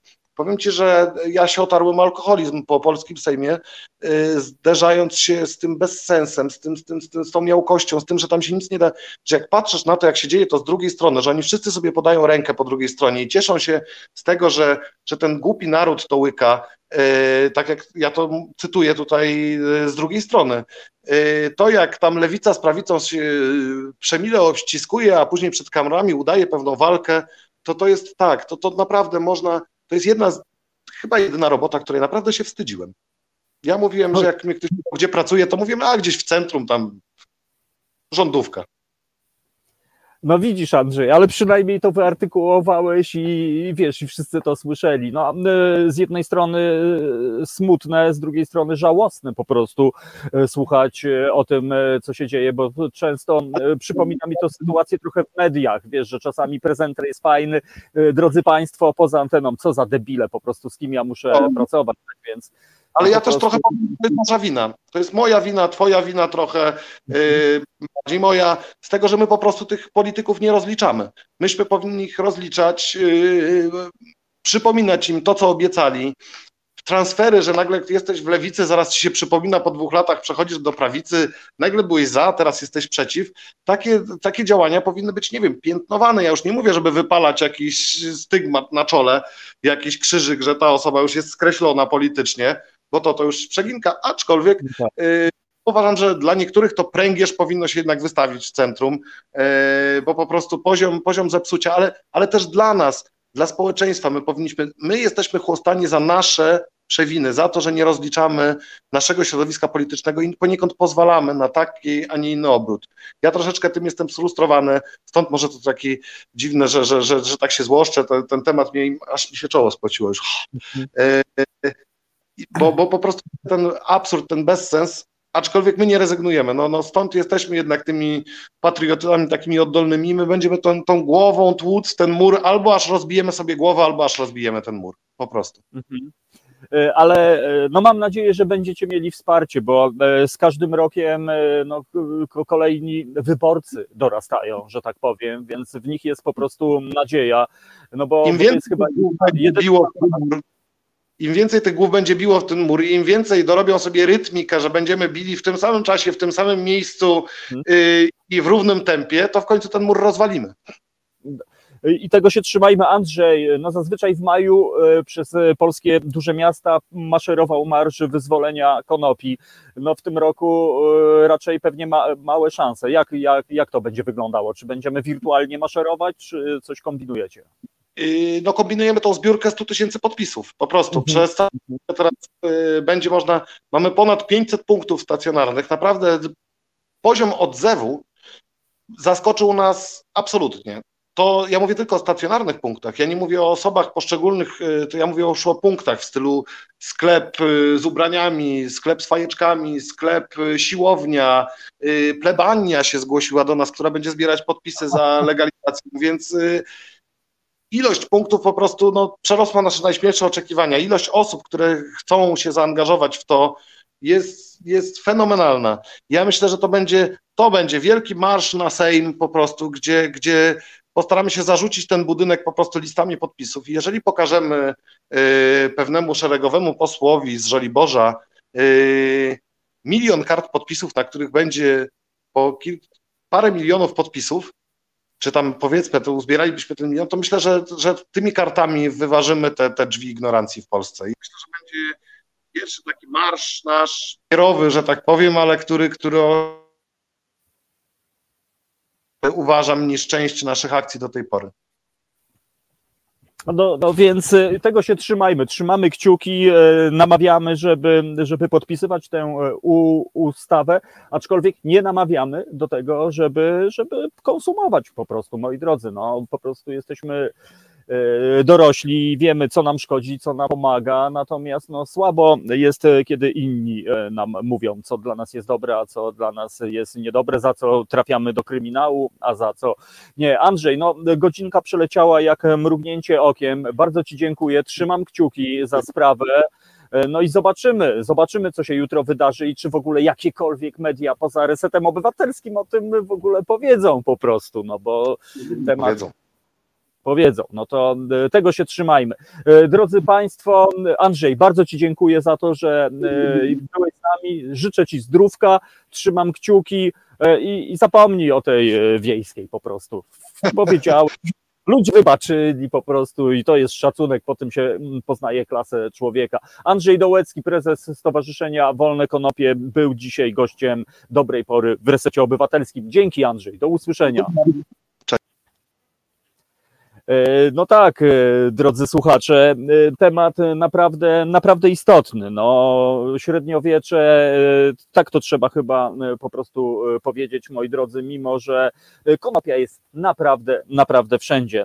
Najgorsze jest to, że czasami sięgają po nią dzieci albo ci, którzy nie powinni tego robić, ale to jest właśnie efekt tak zwanego albo zakazanego owocu, albo po prostu efekt prohibicji. No cóż, Chciałbym wierzyć, że kiedyś e, dożyjemy, moi drodzy, e, normalności. E, mam nadzieję, no właśnie, spoglądam na zegarek, już minęła godzina 18, tak więc przypomnę raz jeszcze, Reset Obywatelski, dobra pora, Tomek Konca albo Radio Koncao, moi drodzy, w Resecie Obywatelskim. Tak więc za moment spotkanie z WSZ-em, który na pewno też ma wiele do powiedzenia, jeśli chodzi o ten temat, ale, ale nie o to będę pytał. Wujek Samozło, e, halo, halo, czy jest z nami już? Siemano, siemano, witam. 420, no. elo. Elo, elo, a widzę, że żeś się przygotował. E, wujek, dzięki, że znalazłeś e, czas. No już od dłuższego czasu próbujemy się ustawić po prostu, ale w końcu się udało. Myślę, że temat fantastyczny. E, data szczególna, wujek. Dzisiaj, wiesz, 19 kwietnia. Czym dla ciebie jest ta data w kontekście miasta, w którym się urodziłeś? Ja wiem, że w Warszawie były trzy powstania. Pierwsze to było przeciwko carskiej Rosji, i to jeszcze wtedy Kościuszko y, Warszawy bronił, prawda? Y, a drugie to powstanie w getcie warszawskim, którego właśnie mamy rocznicę, no i powstanie warszawskie. Ale słuchaj, ja cię muszę odnieść do tego, co mówił Dołecki, pan prezes, bo myślę, że pan prezes trochę ma inną koncepcję na legalizację marihuany niż ja, bo mi się wydaje, że marsz do szeregowego posła na Żoliborzu to nie ma specjalnie dużego sensu, a przecież pan prezes Dołecki chyba też zdaje sobie sprawę, że legalizacja medycznej marihuany została zrobiona właśnie przez PiS, a nie przez posła Palikota, dzięki któremu pan prezes Dołecki dostał się na jakiś czas do, do parlamentu, prawda? Ja na przykład pana posła Palikota to uważam za hipokrytę, e, arcyhipokrytę, no i trochę mnie zdziwiło też, prawda, tutaj e, pana prezesa Dołeckiego te stwierdzenie, że, że, ten, że, że ten nasz Sejm to takie bagno. No, mi się wydaje, że nie jest tak źle, ale rozumiem też, że e, kolega Dołecki przemawia z trochę innych pozycji e, niż ja. Ale uważam, że legalizacja jest bardzo ważną sprawą, tak samo jak polityka historyczna. No ale wróćmy do getta, tak? To oczywiście ważne dla mnie święto, zawsze też y, mm, jest w mojej pamięci. Ja interesuję się historią y, Warszawy, więc jeżeli ktoś interesuje się historią Warszawy, no to musi też trochę interesować się historią y, Polaków wyznania mojżeszowego, którzy mieszkali w Warszawie i to była największa społeczność na świecie żydowska po Nowym Jorku. No a getto i wybuch powstania w getcie to naprawdę wielkie bohaterstwo, bo tak jak powstanie w Warszawie, tu się niektórzy kłócą, czy powstanie warszawskie miało sens, czy nie miało sensu. I tutaj, prawda, no ja jestem oczywiście za tym, że powstanie warszawskie miało sens, ale powstanie w getcie warszawskim nie miało żadnych, żadnych minimalnych szans na zwycięstwo i ci bojownicy y, są bohaterami, moim zdaniem. Zresztą no jest też grupa powstańców y, y, z getta, którzy walczyli też potem w powstaniu warszawskim. No dokładnie, to jest e, tragiczne święto, przykład, e, no nie wiem czego. Dla mnie to też e, powstanie, które nie miało żadnych szans, raczej było to kwestią wyboru śmierci, niestety. Tak więc tym bardziej dramatyczne, no i kolejne piętno dla naszego pięknego miasta po prostu, bo, bo mam wrażenie, że wielu mieszkańców po prostu bagatelizuje ten temat, nie myśli o tym, a, a jednak myślę, że to jest duch, duch tego miasta. Zabrzmiało tak patetycznie, ale naprawdę, no nie sposób przejść obojętnie. Ja znam wujka i wiem, że po prostu to, o czym mówi, jest bliskie e, jego sercu. No tutaj się muszę odnieść trochę do Palikota i do, do, do tutaj, do tej, do tego e, do tej e, wymiany delikatnej, troszeczkę stanę w obronie Andrzeja. No e, być może wiesz, no da, to, to była jedyna szansa wówczas, moim zdaniem, to co mówił Palikot. Myślę, że oszukał ludzi po prostu z premedytacją, tak samo jak e, dzisiejsze to jego piwo z CBD po prostu, które, które tam wszyscy mówią. że to jest Dokładnie. To jest, to jest przykład bardzo dobry, bo tu się właśnie nic nie zmienia. No Palikot niestety, ale dobra. Porozmawiajmy o powstaniu w getcie. No dobra, no powstanie w getcie, e, no właśnie, e, wspomniałeś, że to jest dla ciebie istotny temat. Fajnie, że się o tym mówi, fajnie, że pojawiają się te żonkile, bo e, myślę, że być może to skłoni do refleksji, do tego, no po prostu, no, no dramatycznego czynu tych, e, tych młodych ludzi, którzy, którzy żyli za murem, którzy po prostu, no poszli na e, pewną śmierć. No, no cóż, e, No, no. powiedziałeś o tych trzech powstaniach. No Warszawa miejsce, miasto szczególne, e, miasto e, jedyne e, i, i najpiękniejsze. Wujek, e, no dobra, ale cofnijmy się. Kraków razie- chyba trochę piękniejszy. Kraków trochę piękniejszy chyba i Wrocław. Może nawet Gdańsk. I Zamość Wrocław- też chyba. Wrocław, Wilno i Lwów, e, to e, tam grana jest muzyka praojców, tak więc e, dobra, zostawiamy i sza- szacunek oczywiście to nie jest tak, że tutaj mamy odlot, po prostu wiadomo, każdy ma swoje miejsce, natomiast no dzisiaj data szczególna, nie sposób jakby o tym mówić. Wujek, chciałbym namówić Cię o kilka Twoich refleksji a propos przeszłości, a propos tego, skąd Ty się wziąłeś, e, to, to z- na tej, tej scenie właściwie ty ją współtworzyłeś. Ja pamiętam, e, Bogna Świątkowska była pierwszą osobą, która mi o tobie e, mówiła, mimo że wiem, że bywałeś na Grochowie i to tam e, w rejonach, e, w których e, mieszkałem, ale to Bogna mi powiedziała, słuchaj, a wujek e, to tam jest i od tego czasu zacząłem się przyglądać, no i później się przecięły nasze drogi. Jak e, postrzegasz tam tą rzecz? Miałeś świadomość, że, że uczestniczysz w rewolucji kulturowej? Wtedy? Nie, ale też nie uważam, że to jest tak do końca. No dobra, no. Rewol... Rewolucja kulturowa, powiadasz. Mm, Rewolucja to moim zdaniem przebiega tak wiesz. Łup, I rewolucja, nie? A to był proces. To był ra raczej taki proces. No ale okej. No to, ale mogę powiedzieć, że tak, że, że, że brałem w tym udział i nie zdawałem sobie sprawy, gdzie to dojdzie, gdzie to zajdzie, jakie przyniesie konsekwencje, jaki wpływ będzie miało na e, polską młodzież, młodych ludzi. Tak, to nie zdawałem sobie sprawy. A powiedz, jak to się stało, że ziomowałeś się z chłopakami e, z kalibra? E, Czy, to, czy ten świat hip-hopowy wówczas był na tyle mały, że wszyscy się znali? To tak trochę jak z sytuacją klubową na początku lat 90. w Warszawie. Były trzy kluby, w związku z tym no, wszyscy, którzy tam chodzili siłą rzeczy, po prostu się, się po prostu znali w mniejszym bądź większym stopniu. Jak to się stało, że ta, że ta załoga miała ze sobą kontakt? Jak ty trafiłeś w tamte ręki? No tak jak powiedziałeś, kiedyś to środowisko było jednak mniejsze, chociaż nie no, może środowisko twórców było mniejsze, ale odbiorców muzyki, no to, to, to już było od razu z grubego kopyta nas było wielu, jak ja pamiętam. No co, poznałem DJ-a Felixa przez CNE, yy, no a przez Felixa poznałem chłopaków z K44, Także, ale dla mnie najważniejsze były jakby te pierwsze moje kontakty z hip-hopem i z Mhm. muzyką hip-hopową, które były mm, gdzieś tutaj w 88-9 roku. My tu mieliśmy takiego e, kolegę, którego rodzice wyemigrowali do Szwecji w latach 70.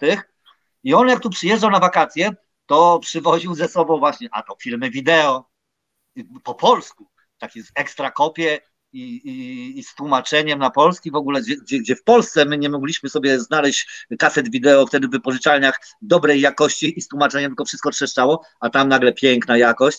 No i on właśnie przy, przywoził filmy takie rapowe na przykład jak Trzech Wesołych Pielęgniarzy, czy Deep Cover i, i tak zasysałem ten hip-hop. I szybko jak go zacząłem zasysać, to też zacząłem, mm, skumałem, że ja lubię freestylować. Ja zawsze taki gaduła, kiedyś to jeszcze ADHD, teraz to już trochę dzięki konopiom to mi się zaleczyło. No i tak zacząłem sobie rapować i to bardzo mi pasowało, bo to po prostu mm, ja taki gaduła, y, jeszcze z pisaniem miałem problemy, dyslekcję, dysgrafia, a tutaj chodziło tylko o wypowiedź ustną, więc y, no po prostu poczułem, że to jest y, moja woda i tutaj będę pływał.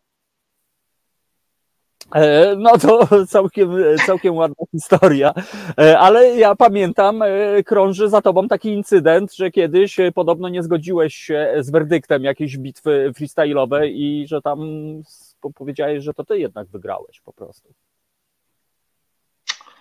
Nie, nie, nie, to, ale nie, musisz nie, powiedzieć o co ci chodzi, bo tak, nie, 4 lata temu, 4 lata nie. temu na WBW, 4 lata no. temu na WBW faktycznie występowałem w eliminacjach Mhm. I jurorzy nie przepuścili mnie w eliminacjach.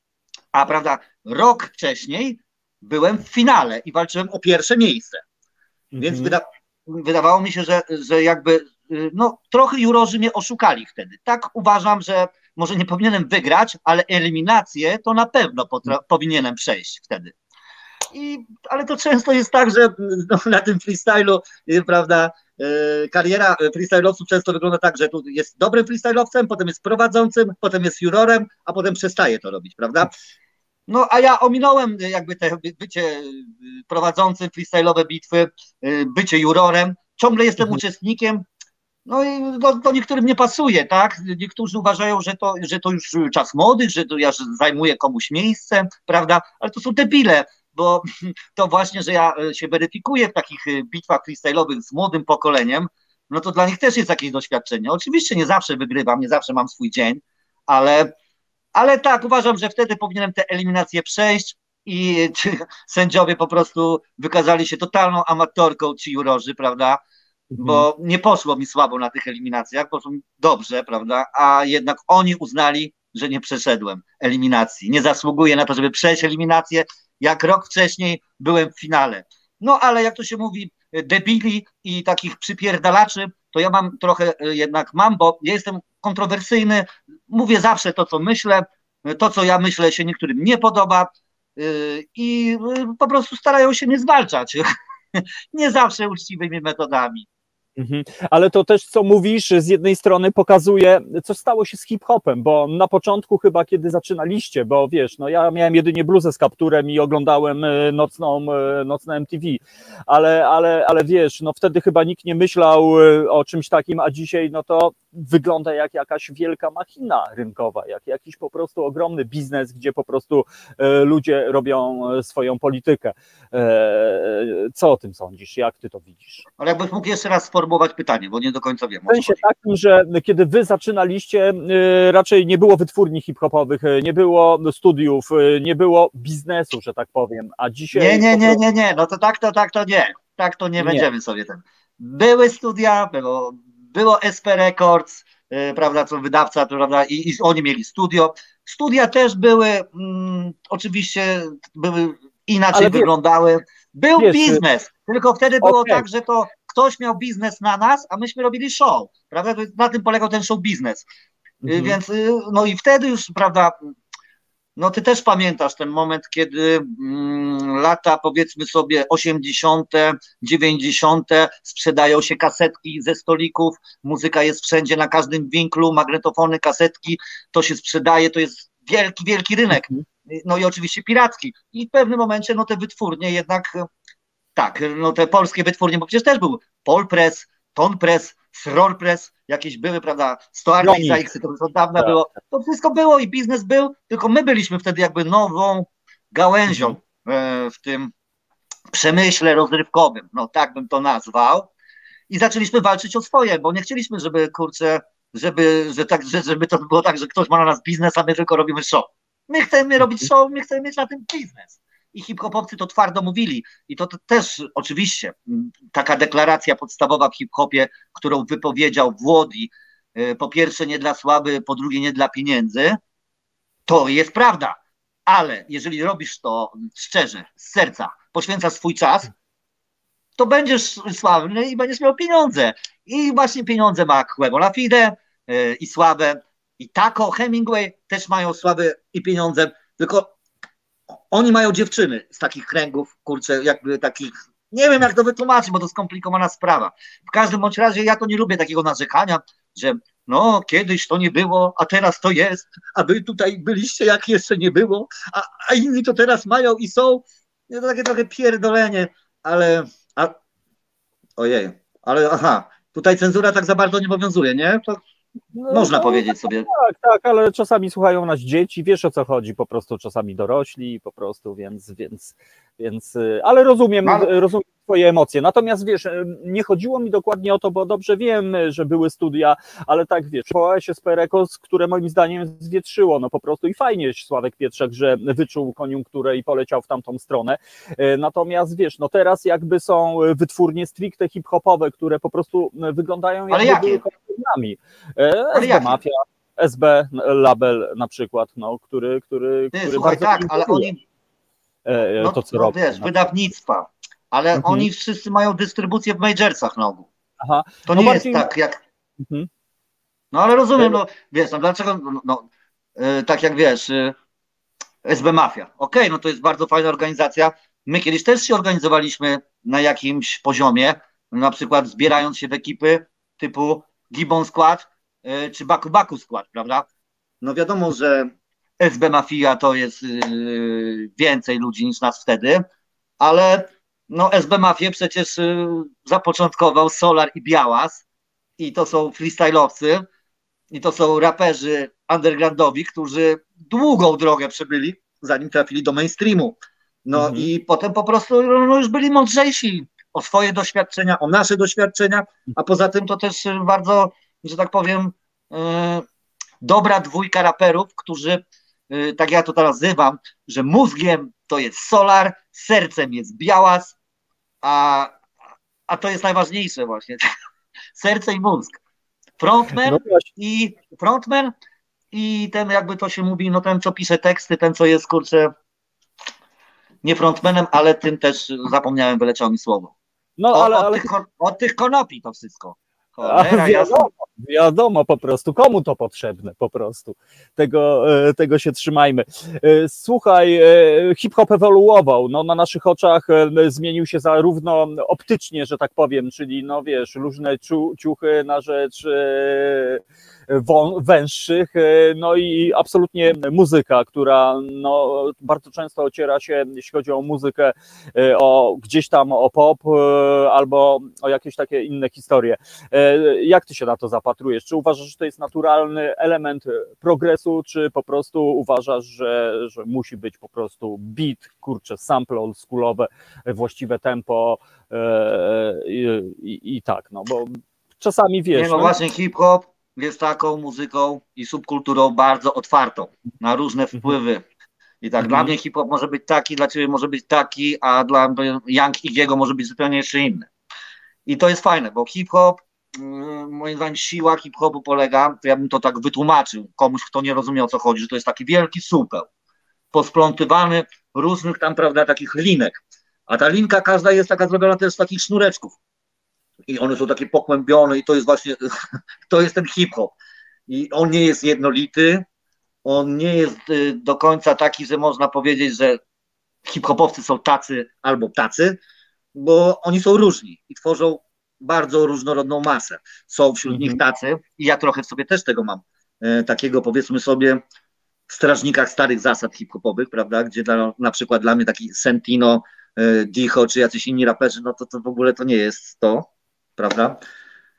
Ale też uważam, że hip-hop powinien być y, przez cały czas y, kulturą poszukującą i idącą w różnych kierunkach, więc y, no nie dziwię się też, że czasami się pójdzie w jakimś kierunku, który zaprowadza nas w ślepą uliczkę. Mhm. A, a parę lat temu, a właściwie tak całkiem niedawno, był dosyć głośny konflikt między chłopaczyną, który nazywa się Young Multi e, i, i pozostałą, e, pozosta no i powiedzmy wyjadaczami, tak powiem. No i e, jak ty się na to zapatrujesz? A nie kojarzę, a z kim miał, jak Multi miał z, z, z, poczekaj, No tak, no był, był po prostu... BDS był, miał jakby, wiesz, taką akcję tam przez chwilę, że tam połowa sceny była przeciwko niemu, ale Nie, powiem nie. ci, z z jak no właśnie, to, ja może przeniknął- też, wiesz, youtuberski. słuchaj, ja nie jestem już tak na bieżąco jak kiedyś, wiesz, to ja to, czy, mnie interesuje, wiesz, Young Iggy, czy Young Multi, czy Young ten, Young no Zbyszek. mnie tak niespecjalnie interesują mnie, muszę powiedzieć szczerze, no ja sprawdzam tam, ale wiesz, no, kurka, to już trochę nie moja wiesz, piaskownica, nie moje o, zabaweczki. Wujek, chodzi mi o to, że głównym zarzutem y, do typa było to, że on przyszedł do sceny hip-hopowej z jakby z youtuberstwa, że koleżko za, zajmował się youtuberstw, youtuberstwem, że tak powiem, e, i, i później e, przeniknął. No i to był główny, główny zarzut, że ty nie jesteś stąd w ogóle, wypier papier po prostu i tak dalej. nie, no tak, no to pamiętam, no to rozumiem o co ci chodzi. Ale słuchaj, no, się przyczepili do garbatego, że ma proste dzieci. E, No chłopak sobie zbił kapitał, że tak powiem, na tym, że był youtuberem, co też Aha. nie jest łatwe. Prawda? Ja próbowałem być youtuberem. No, to jest ciężka charuwa, to jest krwi koryto. Codziennie nagraj filmik, gadaj do nich, od, odpisuj im tam. Nie, no to w ogóle wiesz. Ale zrobił tą dużą pracę, wykorzystał i potem y, rozejrzał się, prawda, co on jeszcze może robić. I okazało się, że Mhm. może rapować. A ja jestem za tym, że rapować może każdy. I chłopak z zawodówki, i chłopak z liceum, i niepełnosprawny, i bardzo sprawny. Każdy, każdy ma prawo robić swój rap. Także ja na przykład bardzo nie lubiłem, jak niektórzy moi koledzy, y, tacy trochę tak powiedzmy związani z rapem intelektualnym, podśmiewali się, prawda, z jakichś tam raperów ulicznych, że oni tam odmiany tam się nie nauczył chłopak, prawda, wbrew systemu, działam po swojemu. To tak akurat o chadzie, prawda? No, Aha. Ale y, każdy ma prawo robić rap i rap y, jest właśnie na tyle uniwersalną rzeczą i hip-hop, że, że właśnie tu każdy ma swój, a jak się nie podoba się czyjś, to, to sobie rób swój, albo słuchaj sobie swojego i to no, nigdy nie jest tak, że ktoś cię zmusza, żebyś słuchał Janki jego, prawda? Mhm. No dobra, E, e, wujek Samozło, drodzy słuchacze, dzisiaj e, jest e, naszym e, gościem. Cały czas e, wujek... nie A jakieś pytania, a jakieś pytania od gości, bo ja tam się zastanawiam, kto nas kurczę, czy oni coś piszą, No czy niech oni coś do mnie napiszą. czas. Widzisz i czytasz w moim mózgu ludzkim, bo ja właśnie chciałem powiedzieć o tym e, do naszych słuchaczy, którzy komentują non-stop na czacie, moi drodzy, że dzisiaj e, wujek Samozło e, i możecie zadać do niego, jemu nawet arcytrudne pytanie. A Dokładnie. na razie, na razie namawiam Was na krótką przerwę, bo chciałbym, e, żebyście wysłuchali, drodzy słuchacze, utworu, e, który wspólnymi siłami stworzyliśmy w zeszłym stuleciu i to było e, ze 20 lat temu po prostu, albo i jeszcze dawniej, słuchacze, drodzy, no to klasyka, można by rzec, rzec i to w dosłownym tego słowa znaczeniu. w znaczeniu, ale to na trzeźwo ten kawałek to nie wchodzi, wiesz? To ja polecam co najmniej kawę wypić do tego. No to e, ci, którzy chcą kawę, ale ci, którzy chcą się zmierzyć, czy łykną to na trzeźwo, moim zdaniem jak najbardziej i myślę, że w szkołach to powinno być puszczane e, w czasie m, lekcji języka polskiego. Wujek Czekam na pytania. Proszę czekamy- sformułować fajne pytania. Ja nie uciekać, nie będę uciekał przed odpowiedziami, przed nawet najtrudniejszymi pytaniami, także liczę na Was. No właśnie, tutaj się Wiem, że pojawiało trochę- początku e, coś tam o Pietrzaka, ktoś pytał, ale to A właśnie, bo Twoje radio jest trochę takie lewicowe, nie? A ja się teraz taki E? bardziej konserwatywny zrobiłem, także czekam na poważne pytania. Jeżeli tam było coś o Pietrzaku, śmiałe, proszę poważne i odważne. doformułować, doformułować proszę i ja z chęcią odpowiem. I tego się trzymajmy, bo wujek samozło nie ściemnia. Lecimy. Zupa grochowa, moi drodzy, na antenie Resetu Obywatelskiego. Jo. Przekrwie! Mieście grać powinni! To mnie kazujecie lezeć? Ja wam zesypał pieniądze! Patrzeć jak wam pyszki szpierę! Będziecie czy nie będziecie grać?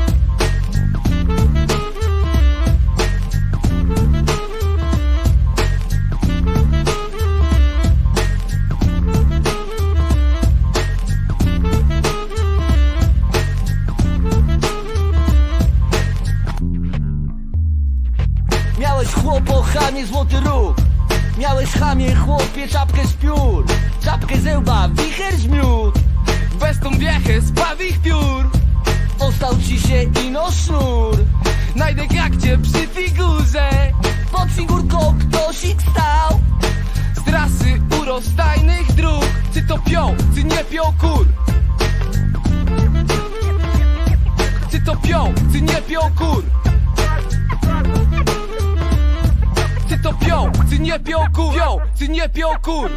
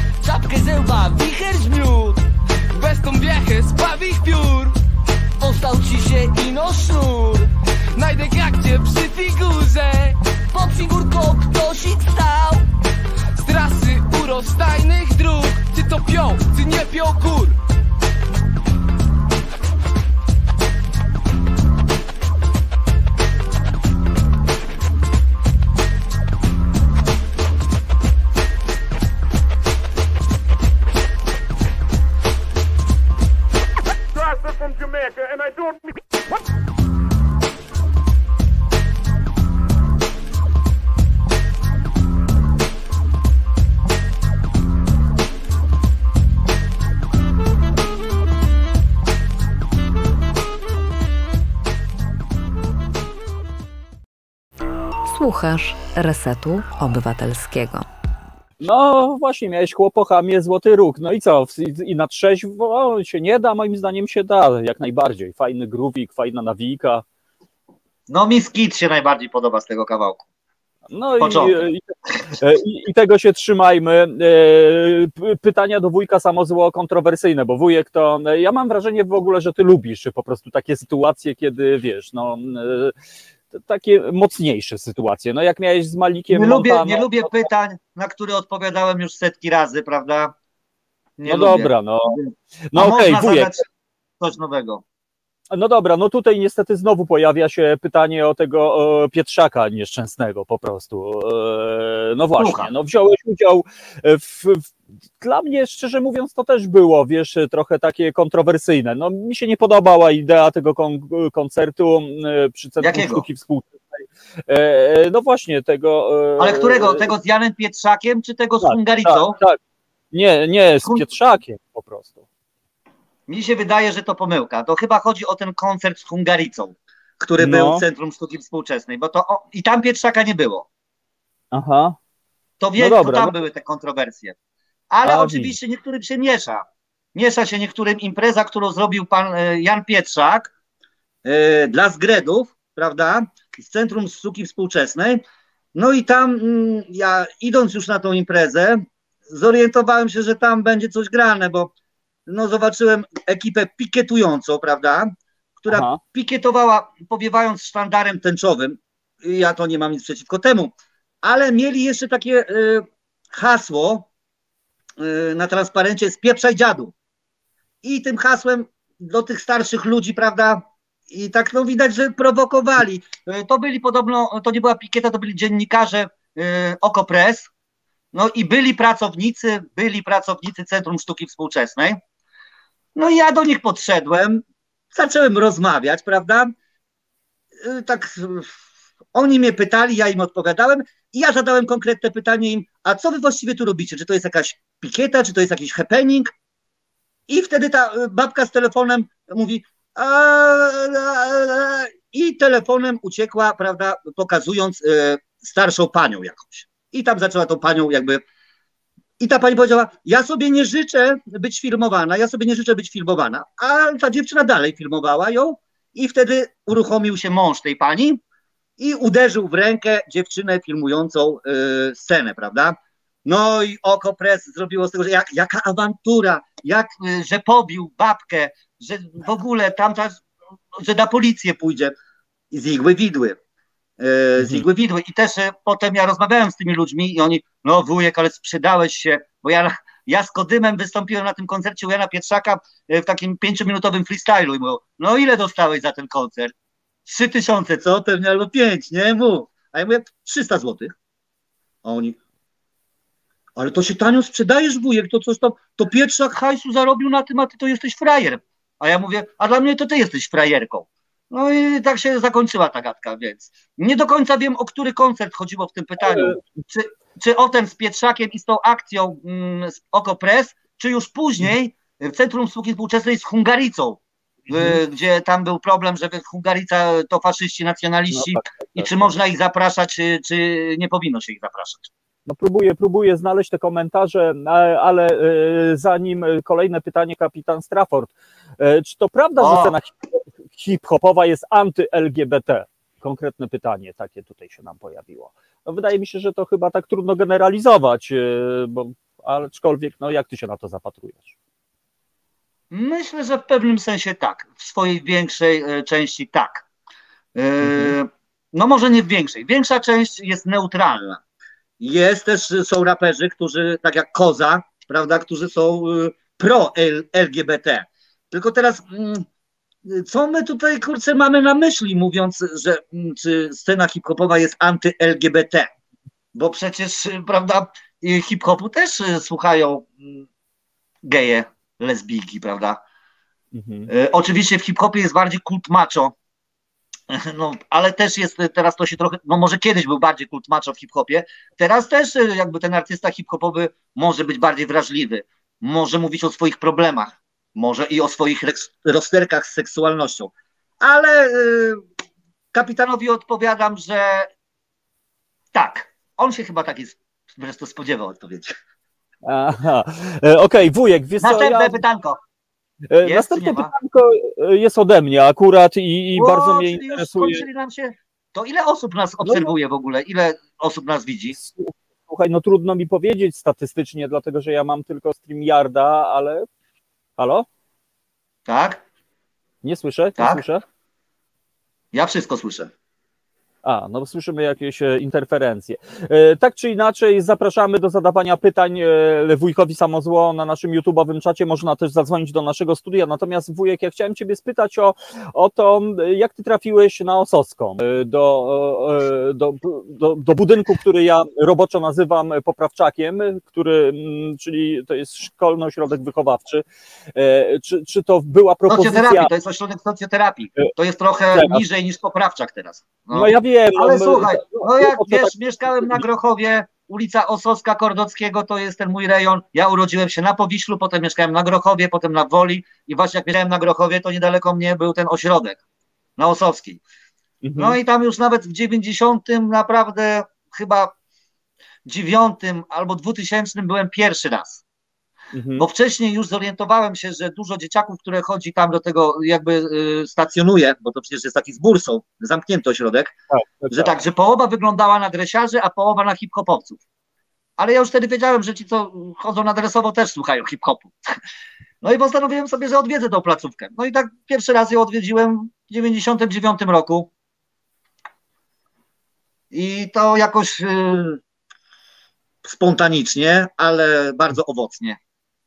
Potem jeszcze próbowałem się w 2010 i 2011 y, wklepać tam z takimi, no powiedzmy, warsztatami freestyle'owymi, ale w ogóle nie było na to jakby zapotrzebowania, nie było, nie było dobrego odzewu. Potem się Ale zmienił tam o- pan dyrektor. O właśnie, o to, o to. O to Potem chciałem zmienił się pan dyrektor jakiś i jak ja tam jeszcze raz uderzyłem, no to już okazało się, że, że, że są bardziej otwarte drzwi dla mnie i, i coś tam robiłem. Robiłem parę razy tam turnieje ping-ponga, e, zawody piłkarskie takie. Udawało mi się y, pozyskiwać sponsorów, e, koszulki, płyty, kasety załatwiać dla chłopaków.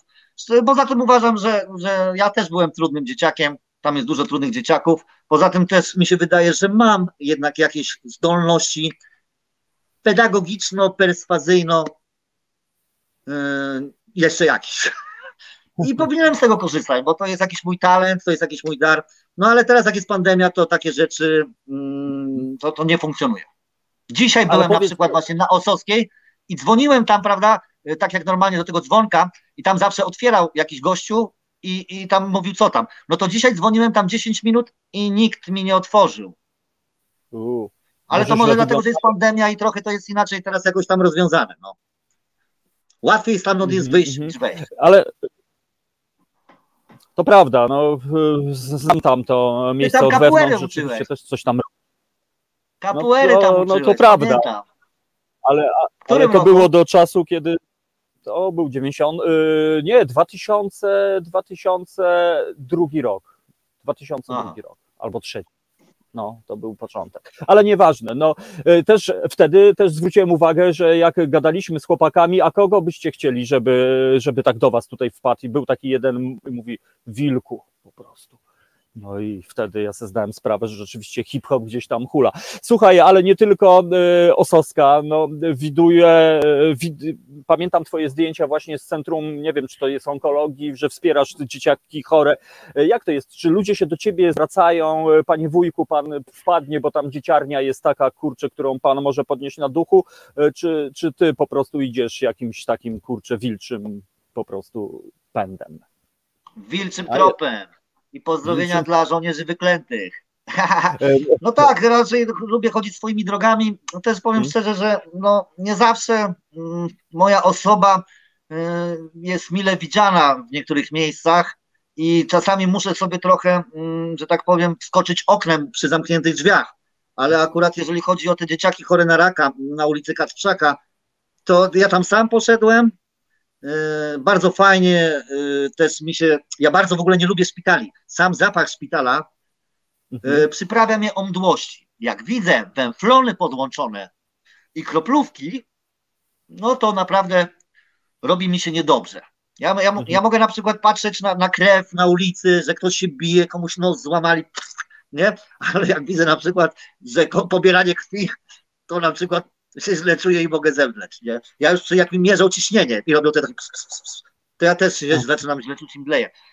No i bardzo musiałem przełamać to, żeby w tym szpitalu z tymi dzieciakami, kurczę, właśnie się wyluzować, bo to mi przeszkadzało. Ale zauważyłem, że jak już się wyluzowałem i już zapomniałem o tym, że oni są podłączeni pod węflony i te inne aparatury, że, że, że, to, że to działa. Że ja sobie z małolatami takimi po 5-6 lat rapuję kaczkę dziwaczkę, prawda? Z takimi, którzy są trochę starsi, kurczę, sobie po prostu gadam i żartuję. E, Bajeruję ich mamy. No też bardzo mądre dzieciaki tam często, często też trafiają po prostu i to życie uczy nas poprzez różne sytuacje. I dla mnie takie wycieczki właśnie do tych dzieciaków chorych na raka to było bardzo uczące. No ale to też powoduje trochę moją frustrację. No ja uważam, że mamy tak sporo tych takich celebrytów, debili, kretynów, nie wiem jak ich nazwać i ja bym ich wszystkich zwerbował do tego, żeby właśnie oni promowali jakieś kurcze y, pozytywne sprawy, no jak, tak jak na przykład badania. O, ktoś dzwoni tutaj, widzę. Tak, no mamy telefon, Kasia dzwoni. Odbieraj, odbieraj. Pani Kasiu, halo, halo. To do ciebie, wujek. Halo, halo. Tak, Halo, halo. wujka. Tak, tak, słucham. E, Ja tutaj e, jako w sumie matka nastolatków dzwonię i mam takie pytanie, jak ty się zapatrujesz na e, na ile uszkadzanie własnego ciała może być formą ekspresji artystycznej? Czy ty w ogóle uznajesz coś takiego? No teraz nie uznaję. Ale wiesz, ja jestem z Woli, z dzielnicy tutaj robotniczej, takiej, gdzie patologia miała swoje, jakby wiesz. I na przykład robienie sznytów, to tutaj też była jakaś forma wyróżnienia. To ta, takie samo okaleczenie. Widzisz, ja na przykład sobie sznytów nie robiłem nożem, ale tam już jak byliśmy, no, y, pierwsza, druga klasa szkoły podstawowej, to wiedzieliśmy, że można też sobie zrobić takiego oszukanego sznyta zapałką.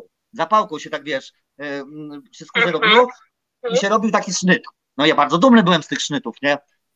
Sznycików. Może tak. No uważam to za idiotyczne, bo jakby ok- okaleczanie własnego ciała to chyba raczej nie. Chyba, że już jest jakaś forma taka bardziej wymyślna, o której ja nie wiem. Ale raczej nie polecam swoim dzieciakom sznytów, ani jakiegoś, Nie, wiesz, Ale, ale nie, też nie generalizujmy, bo jednak czasem w człowieku siedzi coś takiego, że jakoś to trzeba z siebie wywalić, nie? I to, co ty mówisz, no to to jest takie śmieszne, takie udawane sznyty i to, no to, to nie widzę w tym nic zdrożnego. Myślę, że jest gdzieś jakaś taka po prostu granica. I, No tak. i po, prostu, gdzie po prostu to jest y, upajanie się y, samozagładą, a co innego, żeby po prostu wywalić z siebie to, to co siedzi. Bo wokół nas no po prostu masa jest y, do tej takiej kultury do śmierci, masa jest tak, takiego dążenia do śmierci, gadania o śmierci, zastanawiania się, jak się zabić, czym się zabić w tych wszystkich filmach i tak dalej. No i oni też ci młodzi twórcy jakoś chcą to z siebie wywalić, nie? Ale no to jest, to jest taki moment, no, w hip-hopie jest taki nurt emo, emo, właśnie o tych emocjach. I często młodzież ma takie emocje, z którymi sobie nie radzi. No i chyba, wiesz, tak jak za, za mojej młodości też byli ci młodzi ludzie, którzy nie radzili sobie y, z problemami, wiesz. Ja tak naprawdę nie miałem w młodości takich dużych problemów, ale takie dzieciaki, które były z patologicznych rodzin, wiesz, to, to może jak on się pociął tym nożem faktycznie i wiesz, to, mo- to może jakoś mu coś tam y, schodziło mu, wiesz, z głowy jakieś, jak, ale samodestrukcja... O, o, o, o to mi chodzi, to tak jak włożyć czasem rękę do, do nie wiem, do wiadra z lodem, no. Coś, coś No to już lepiej, to już lepiej. Ale, ale, ale, ale, ale, ale wydaje mi się, że są tacy artyści, którzy robią z tego po prostu coś upojnego. Y, Czy, czy No, bo niektórzy właśnie mówią, że że ból- tak ale to ja to nie jest dobra robota. Oni nie robią dobrej roboty, ale może rozpoznali, że właśnie bazując na takich emocjach, na słabościach, na bólu, na upajaniu się, no bo y, to, to, to można zbić jakiś kapitał artystyczny. Zauważyłem teraz. I to jest smutne.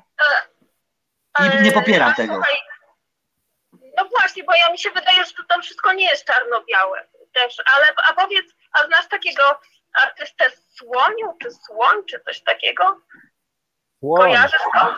Tak, No. Jak, jak, No. jak po prostu ty widzisz jego twórczość? Jestem ciekawa bardzo.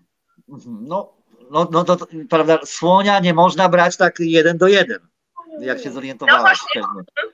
Mhm. Ale Słoniu ma swoją jazdę, kurczę, ma Słoniu swoją jazdę, jest oryginalny ze swoim podejściu. No na przykład moja dziewczyna, która e, kojarzyła tylko niektóre jego kawałki, prawda? Jak go Mhm, kiedyś mhm. zobacz, ale tam te, nie interesowała się teledyskami, nigdy go nie widziała. E, Jak go kiedyś zobaczyła na koncercie w Norwegii, prawda, bo tam ja prowadziłem imprezę, to, No. to on? Taki sympatyczny i w ogóle miły koleś, kurczę, to, to jest ten Słoniu, co tam gada o tych rzeczach? I on się tak zaśmiał, ale akurat Słoniu to, no Słonia to, wiesz, może, może jakaś część publiczności młodszej trochę źle interpretuje Słonia, ale coś mi się wydaje, że Słoniu trafia do bardzo inteligentnych młodych ludzi i to jest trochę taka, wiesz, Bor. A ty, a ty uważasz, że jaki on jest? Jako, jako, jako, jak, jak, on jest jak każdy poznaniak, jak każdy poznaniak, no centuś, centuś, y, hajs robi, prawda? Aha. Nie, żartuję.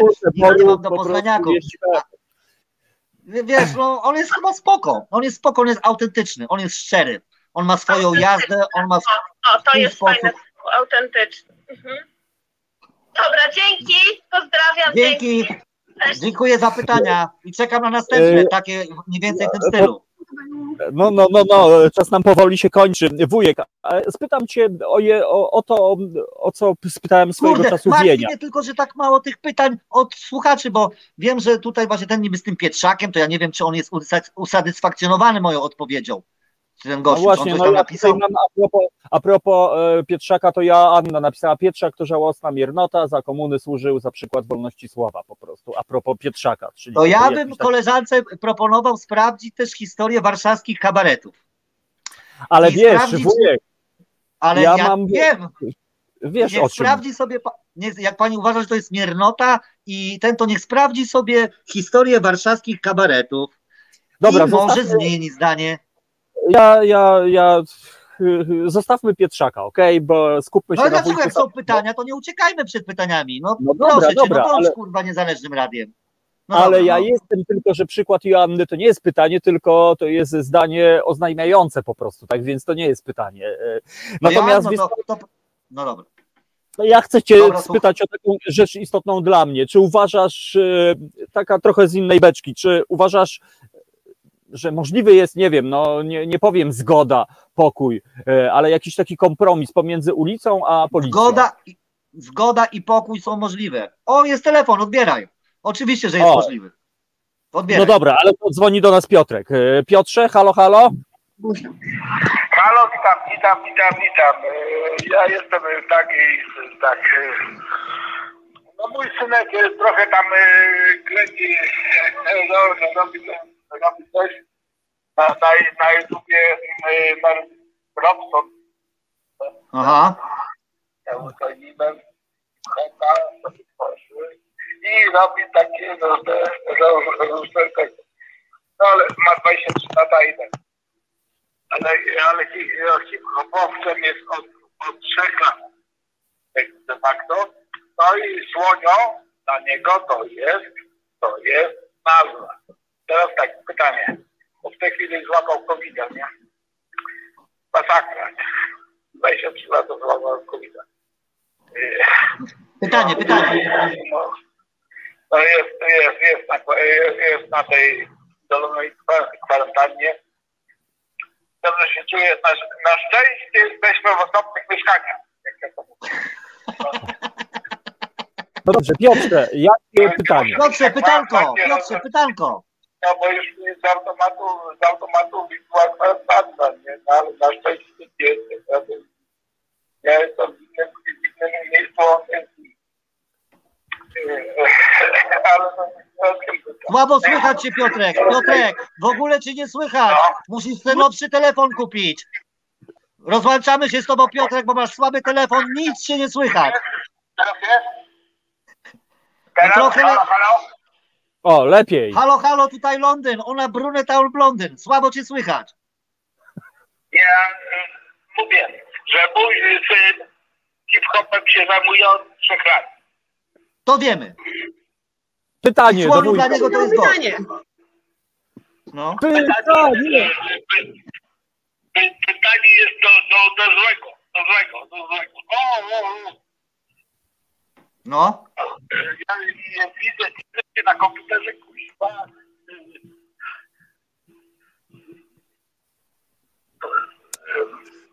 Oj, oj, oj. Widzę na komputerze, widzę na komputerze. Dobra, słuchaj, nie dogadamy się tak. Piotrze, y, to zadaj, y, poproszę. Już, Dobrze. Już, już, już. Pyta, pytanie, pytanie jest o słonia. O słonia dobrze znasz? No, średnio na jeża bym powiedział. Y, Tak jak już jak tam odpowiadałem koleżance poprzednio, no Słoniu jest z Poznania, ja jestem z Warszawy, no kojarzę go, przybijamy sobie piątkę, ale nie mieliśmy na przykład okazji sobie tam wypić piwka, czy y, zapalić lolka. O, no dobra, no to zostawmy już słonia. E, Piotrek, e, naprawdę słabo, słabo słychać. Dziękujemy za telefon. Tymczasem pozdrawiamy Grzebyka, który nam się zameldował na czacie i mówi e, do nas Elo. Wujek, no właśnie, Wienio powiedział, że nie jest możliwe, żeby była piona. Ty powiedziałeś, że wszystko jest możliwe. No, Nie jest możliwe, przecież ja widziałem na przykład prezes Dołecki, prawda, No. dogadał się z policją, piąteczkę se przybił i y, Ale można powiedzieć, że na demonstracjach na marszach legalizacji y, jakby no policja współpracuje y, z organizatorami marszu. Nie jest tak jak na przy pierwszych, prawda, tych marszach i demonstracjach, że to, to było jednak w kontrze policja do demonstrujących. Więc ja uważam, że wiesz, no, ale może Wienio wie lepiej, bo Wienio jest lepiej poinformowany w niektórych sprawach niż ja. O wiele Mhm. bardziej. I to nie tylko kulinarnych. Nie, no mi, mi generalnie chodzi, wiesz, o artystów hip-hopowych versus, e, no po prostu policja, ty Ancymonie po prostu. No E, wiadomo, wujek- że niektórzy artyści hip-hopowi to y, z policją nigdy nie będą utrzymywać żadnych kontaktów, bo, bo, bo No. po prostu też jest taki hip-hop, nie? No ale są nie tacy mówię o hip-hopowcy. Mówię o słowie szacunek, no, czy, czy, wiesz, czy to jest możliwe. No to wiesz, to nawet ci najbardziej hip-hopowcy uliczni to zdają sobie sprawę, że jednak y, no, policja jest potrzebna. Że jakby ich nie było, policji, to, to, to ktoś inny byłby tą policją. No, c- często tak jest.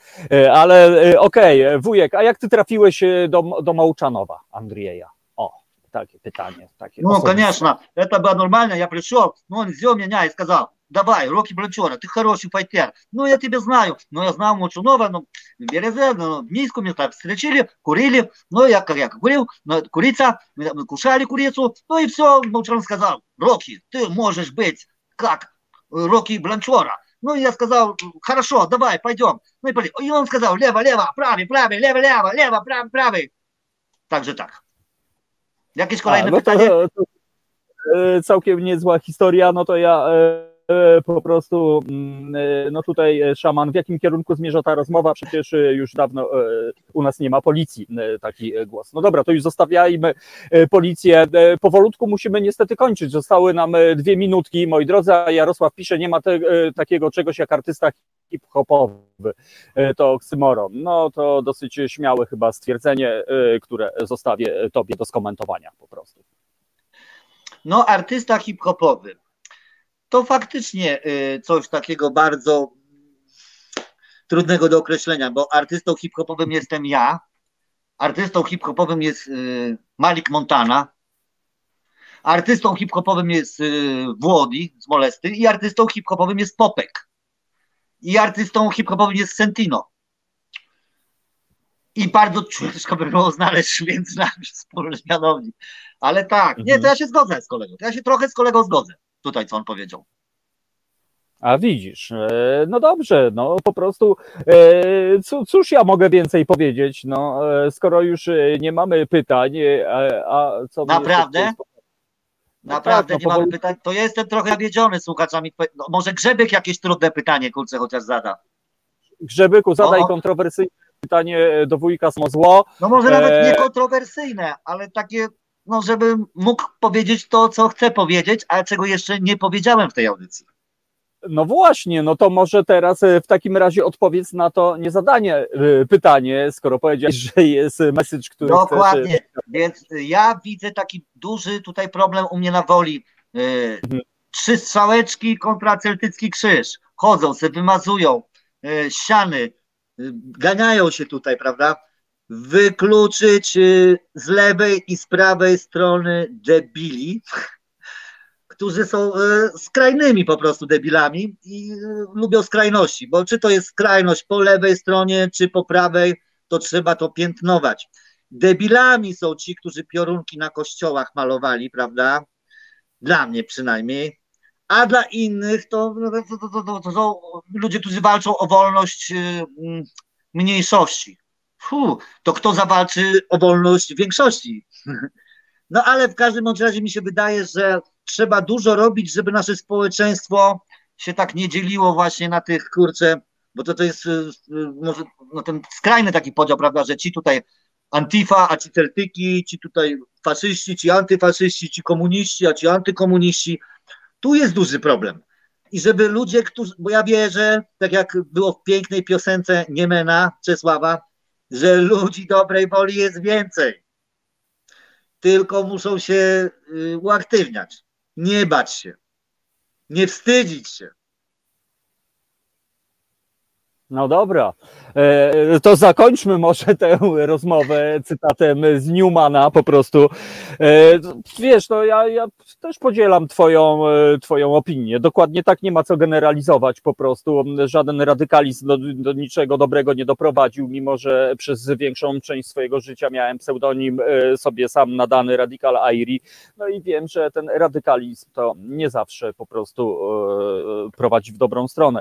Wujek Samozło był dzisiaj e, naszym e, go- gościem. No tutaj już e, będziecie kontynuować, moi drodzy, Roki Blanciora, znany na mieście po prostu, który po prostu sławił się tym, że kiedyś e, Że fikołka zrobił na fenie.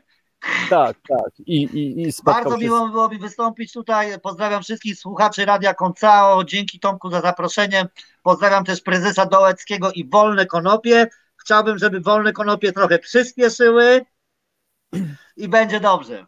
No i też liczę oczywiście, że legalizacja będzie e, 4.2.0, jutro 4.20. Pamiętajcie, że to jest też ta data. Tylko cholera Doktor jasna, to też są urodziny Adolfa Hitlera.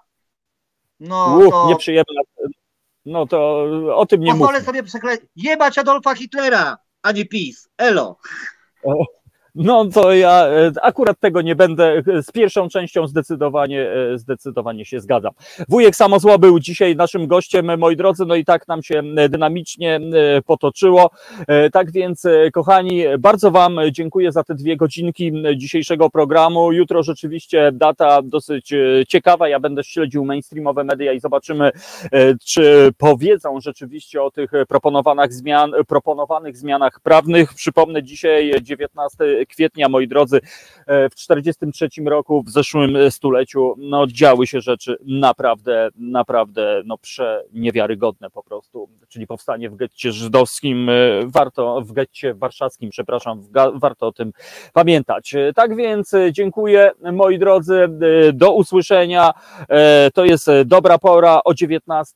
Tomek Piątek, jak w każdy poniedziałek, tak więc zostańcie z nami. I oczywiście to jest Reset Obywatelski, Radio Koncao jutro e, o 15, a dzisiaj o 19 piwnicznik artystyczny w Radiu Koncao. Tak więc wspierajcie Reset Obywatelski. Dzięki temu, moi drodzy, możemy e, się spotykać. Nie zawsze, nie zawsze są to takie cukrujące rozmowy, moi drodzy, tak, tak, tak, tak, a czasem, e, czasem rzeczywiście możemy się pospierać, a nawet albo wyjaśnić jakieś tam historie. Mam nadzieję, że tak dzisiaj właśnie było.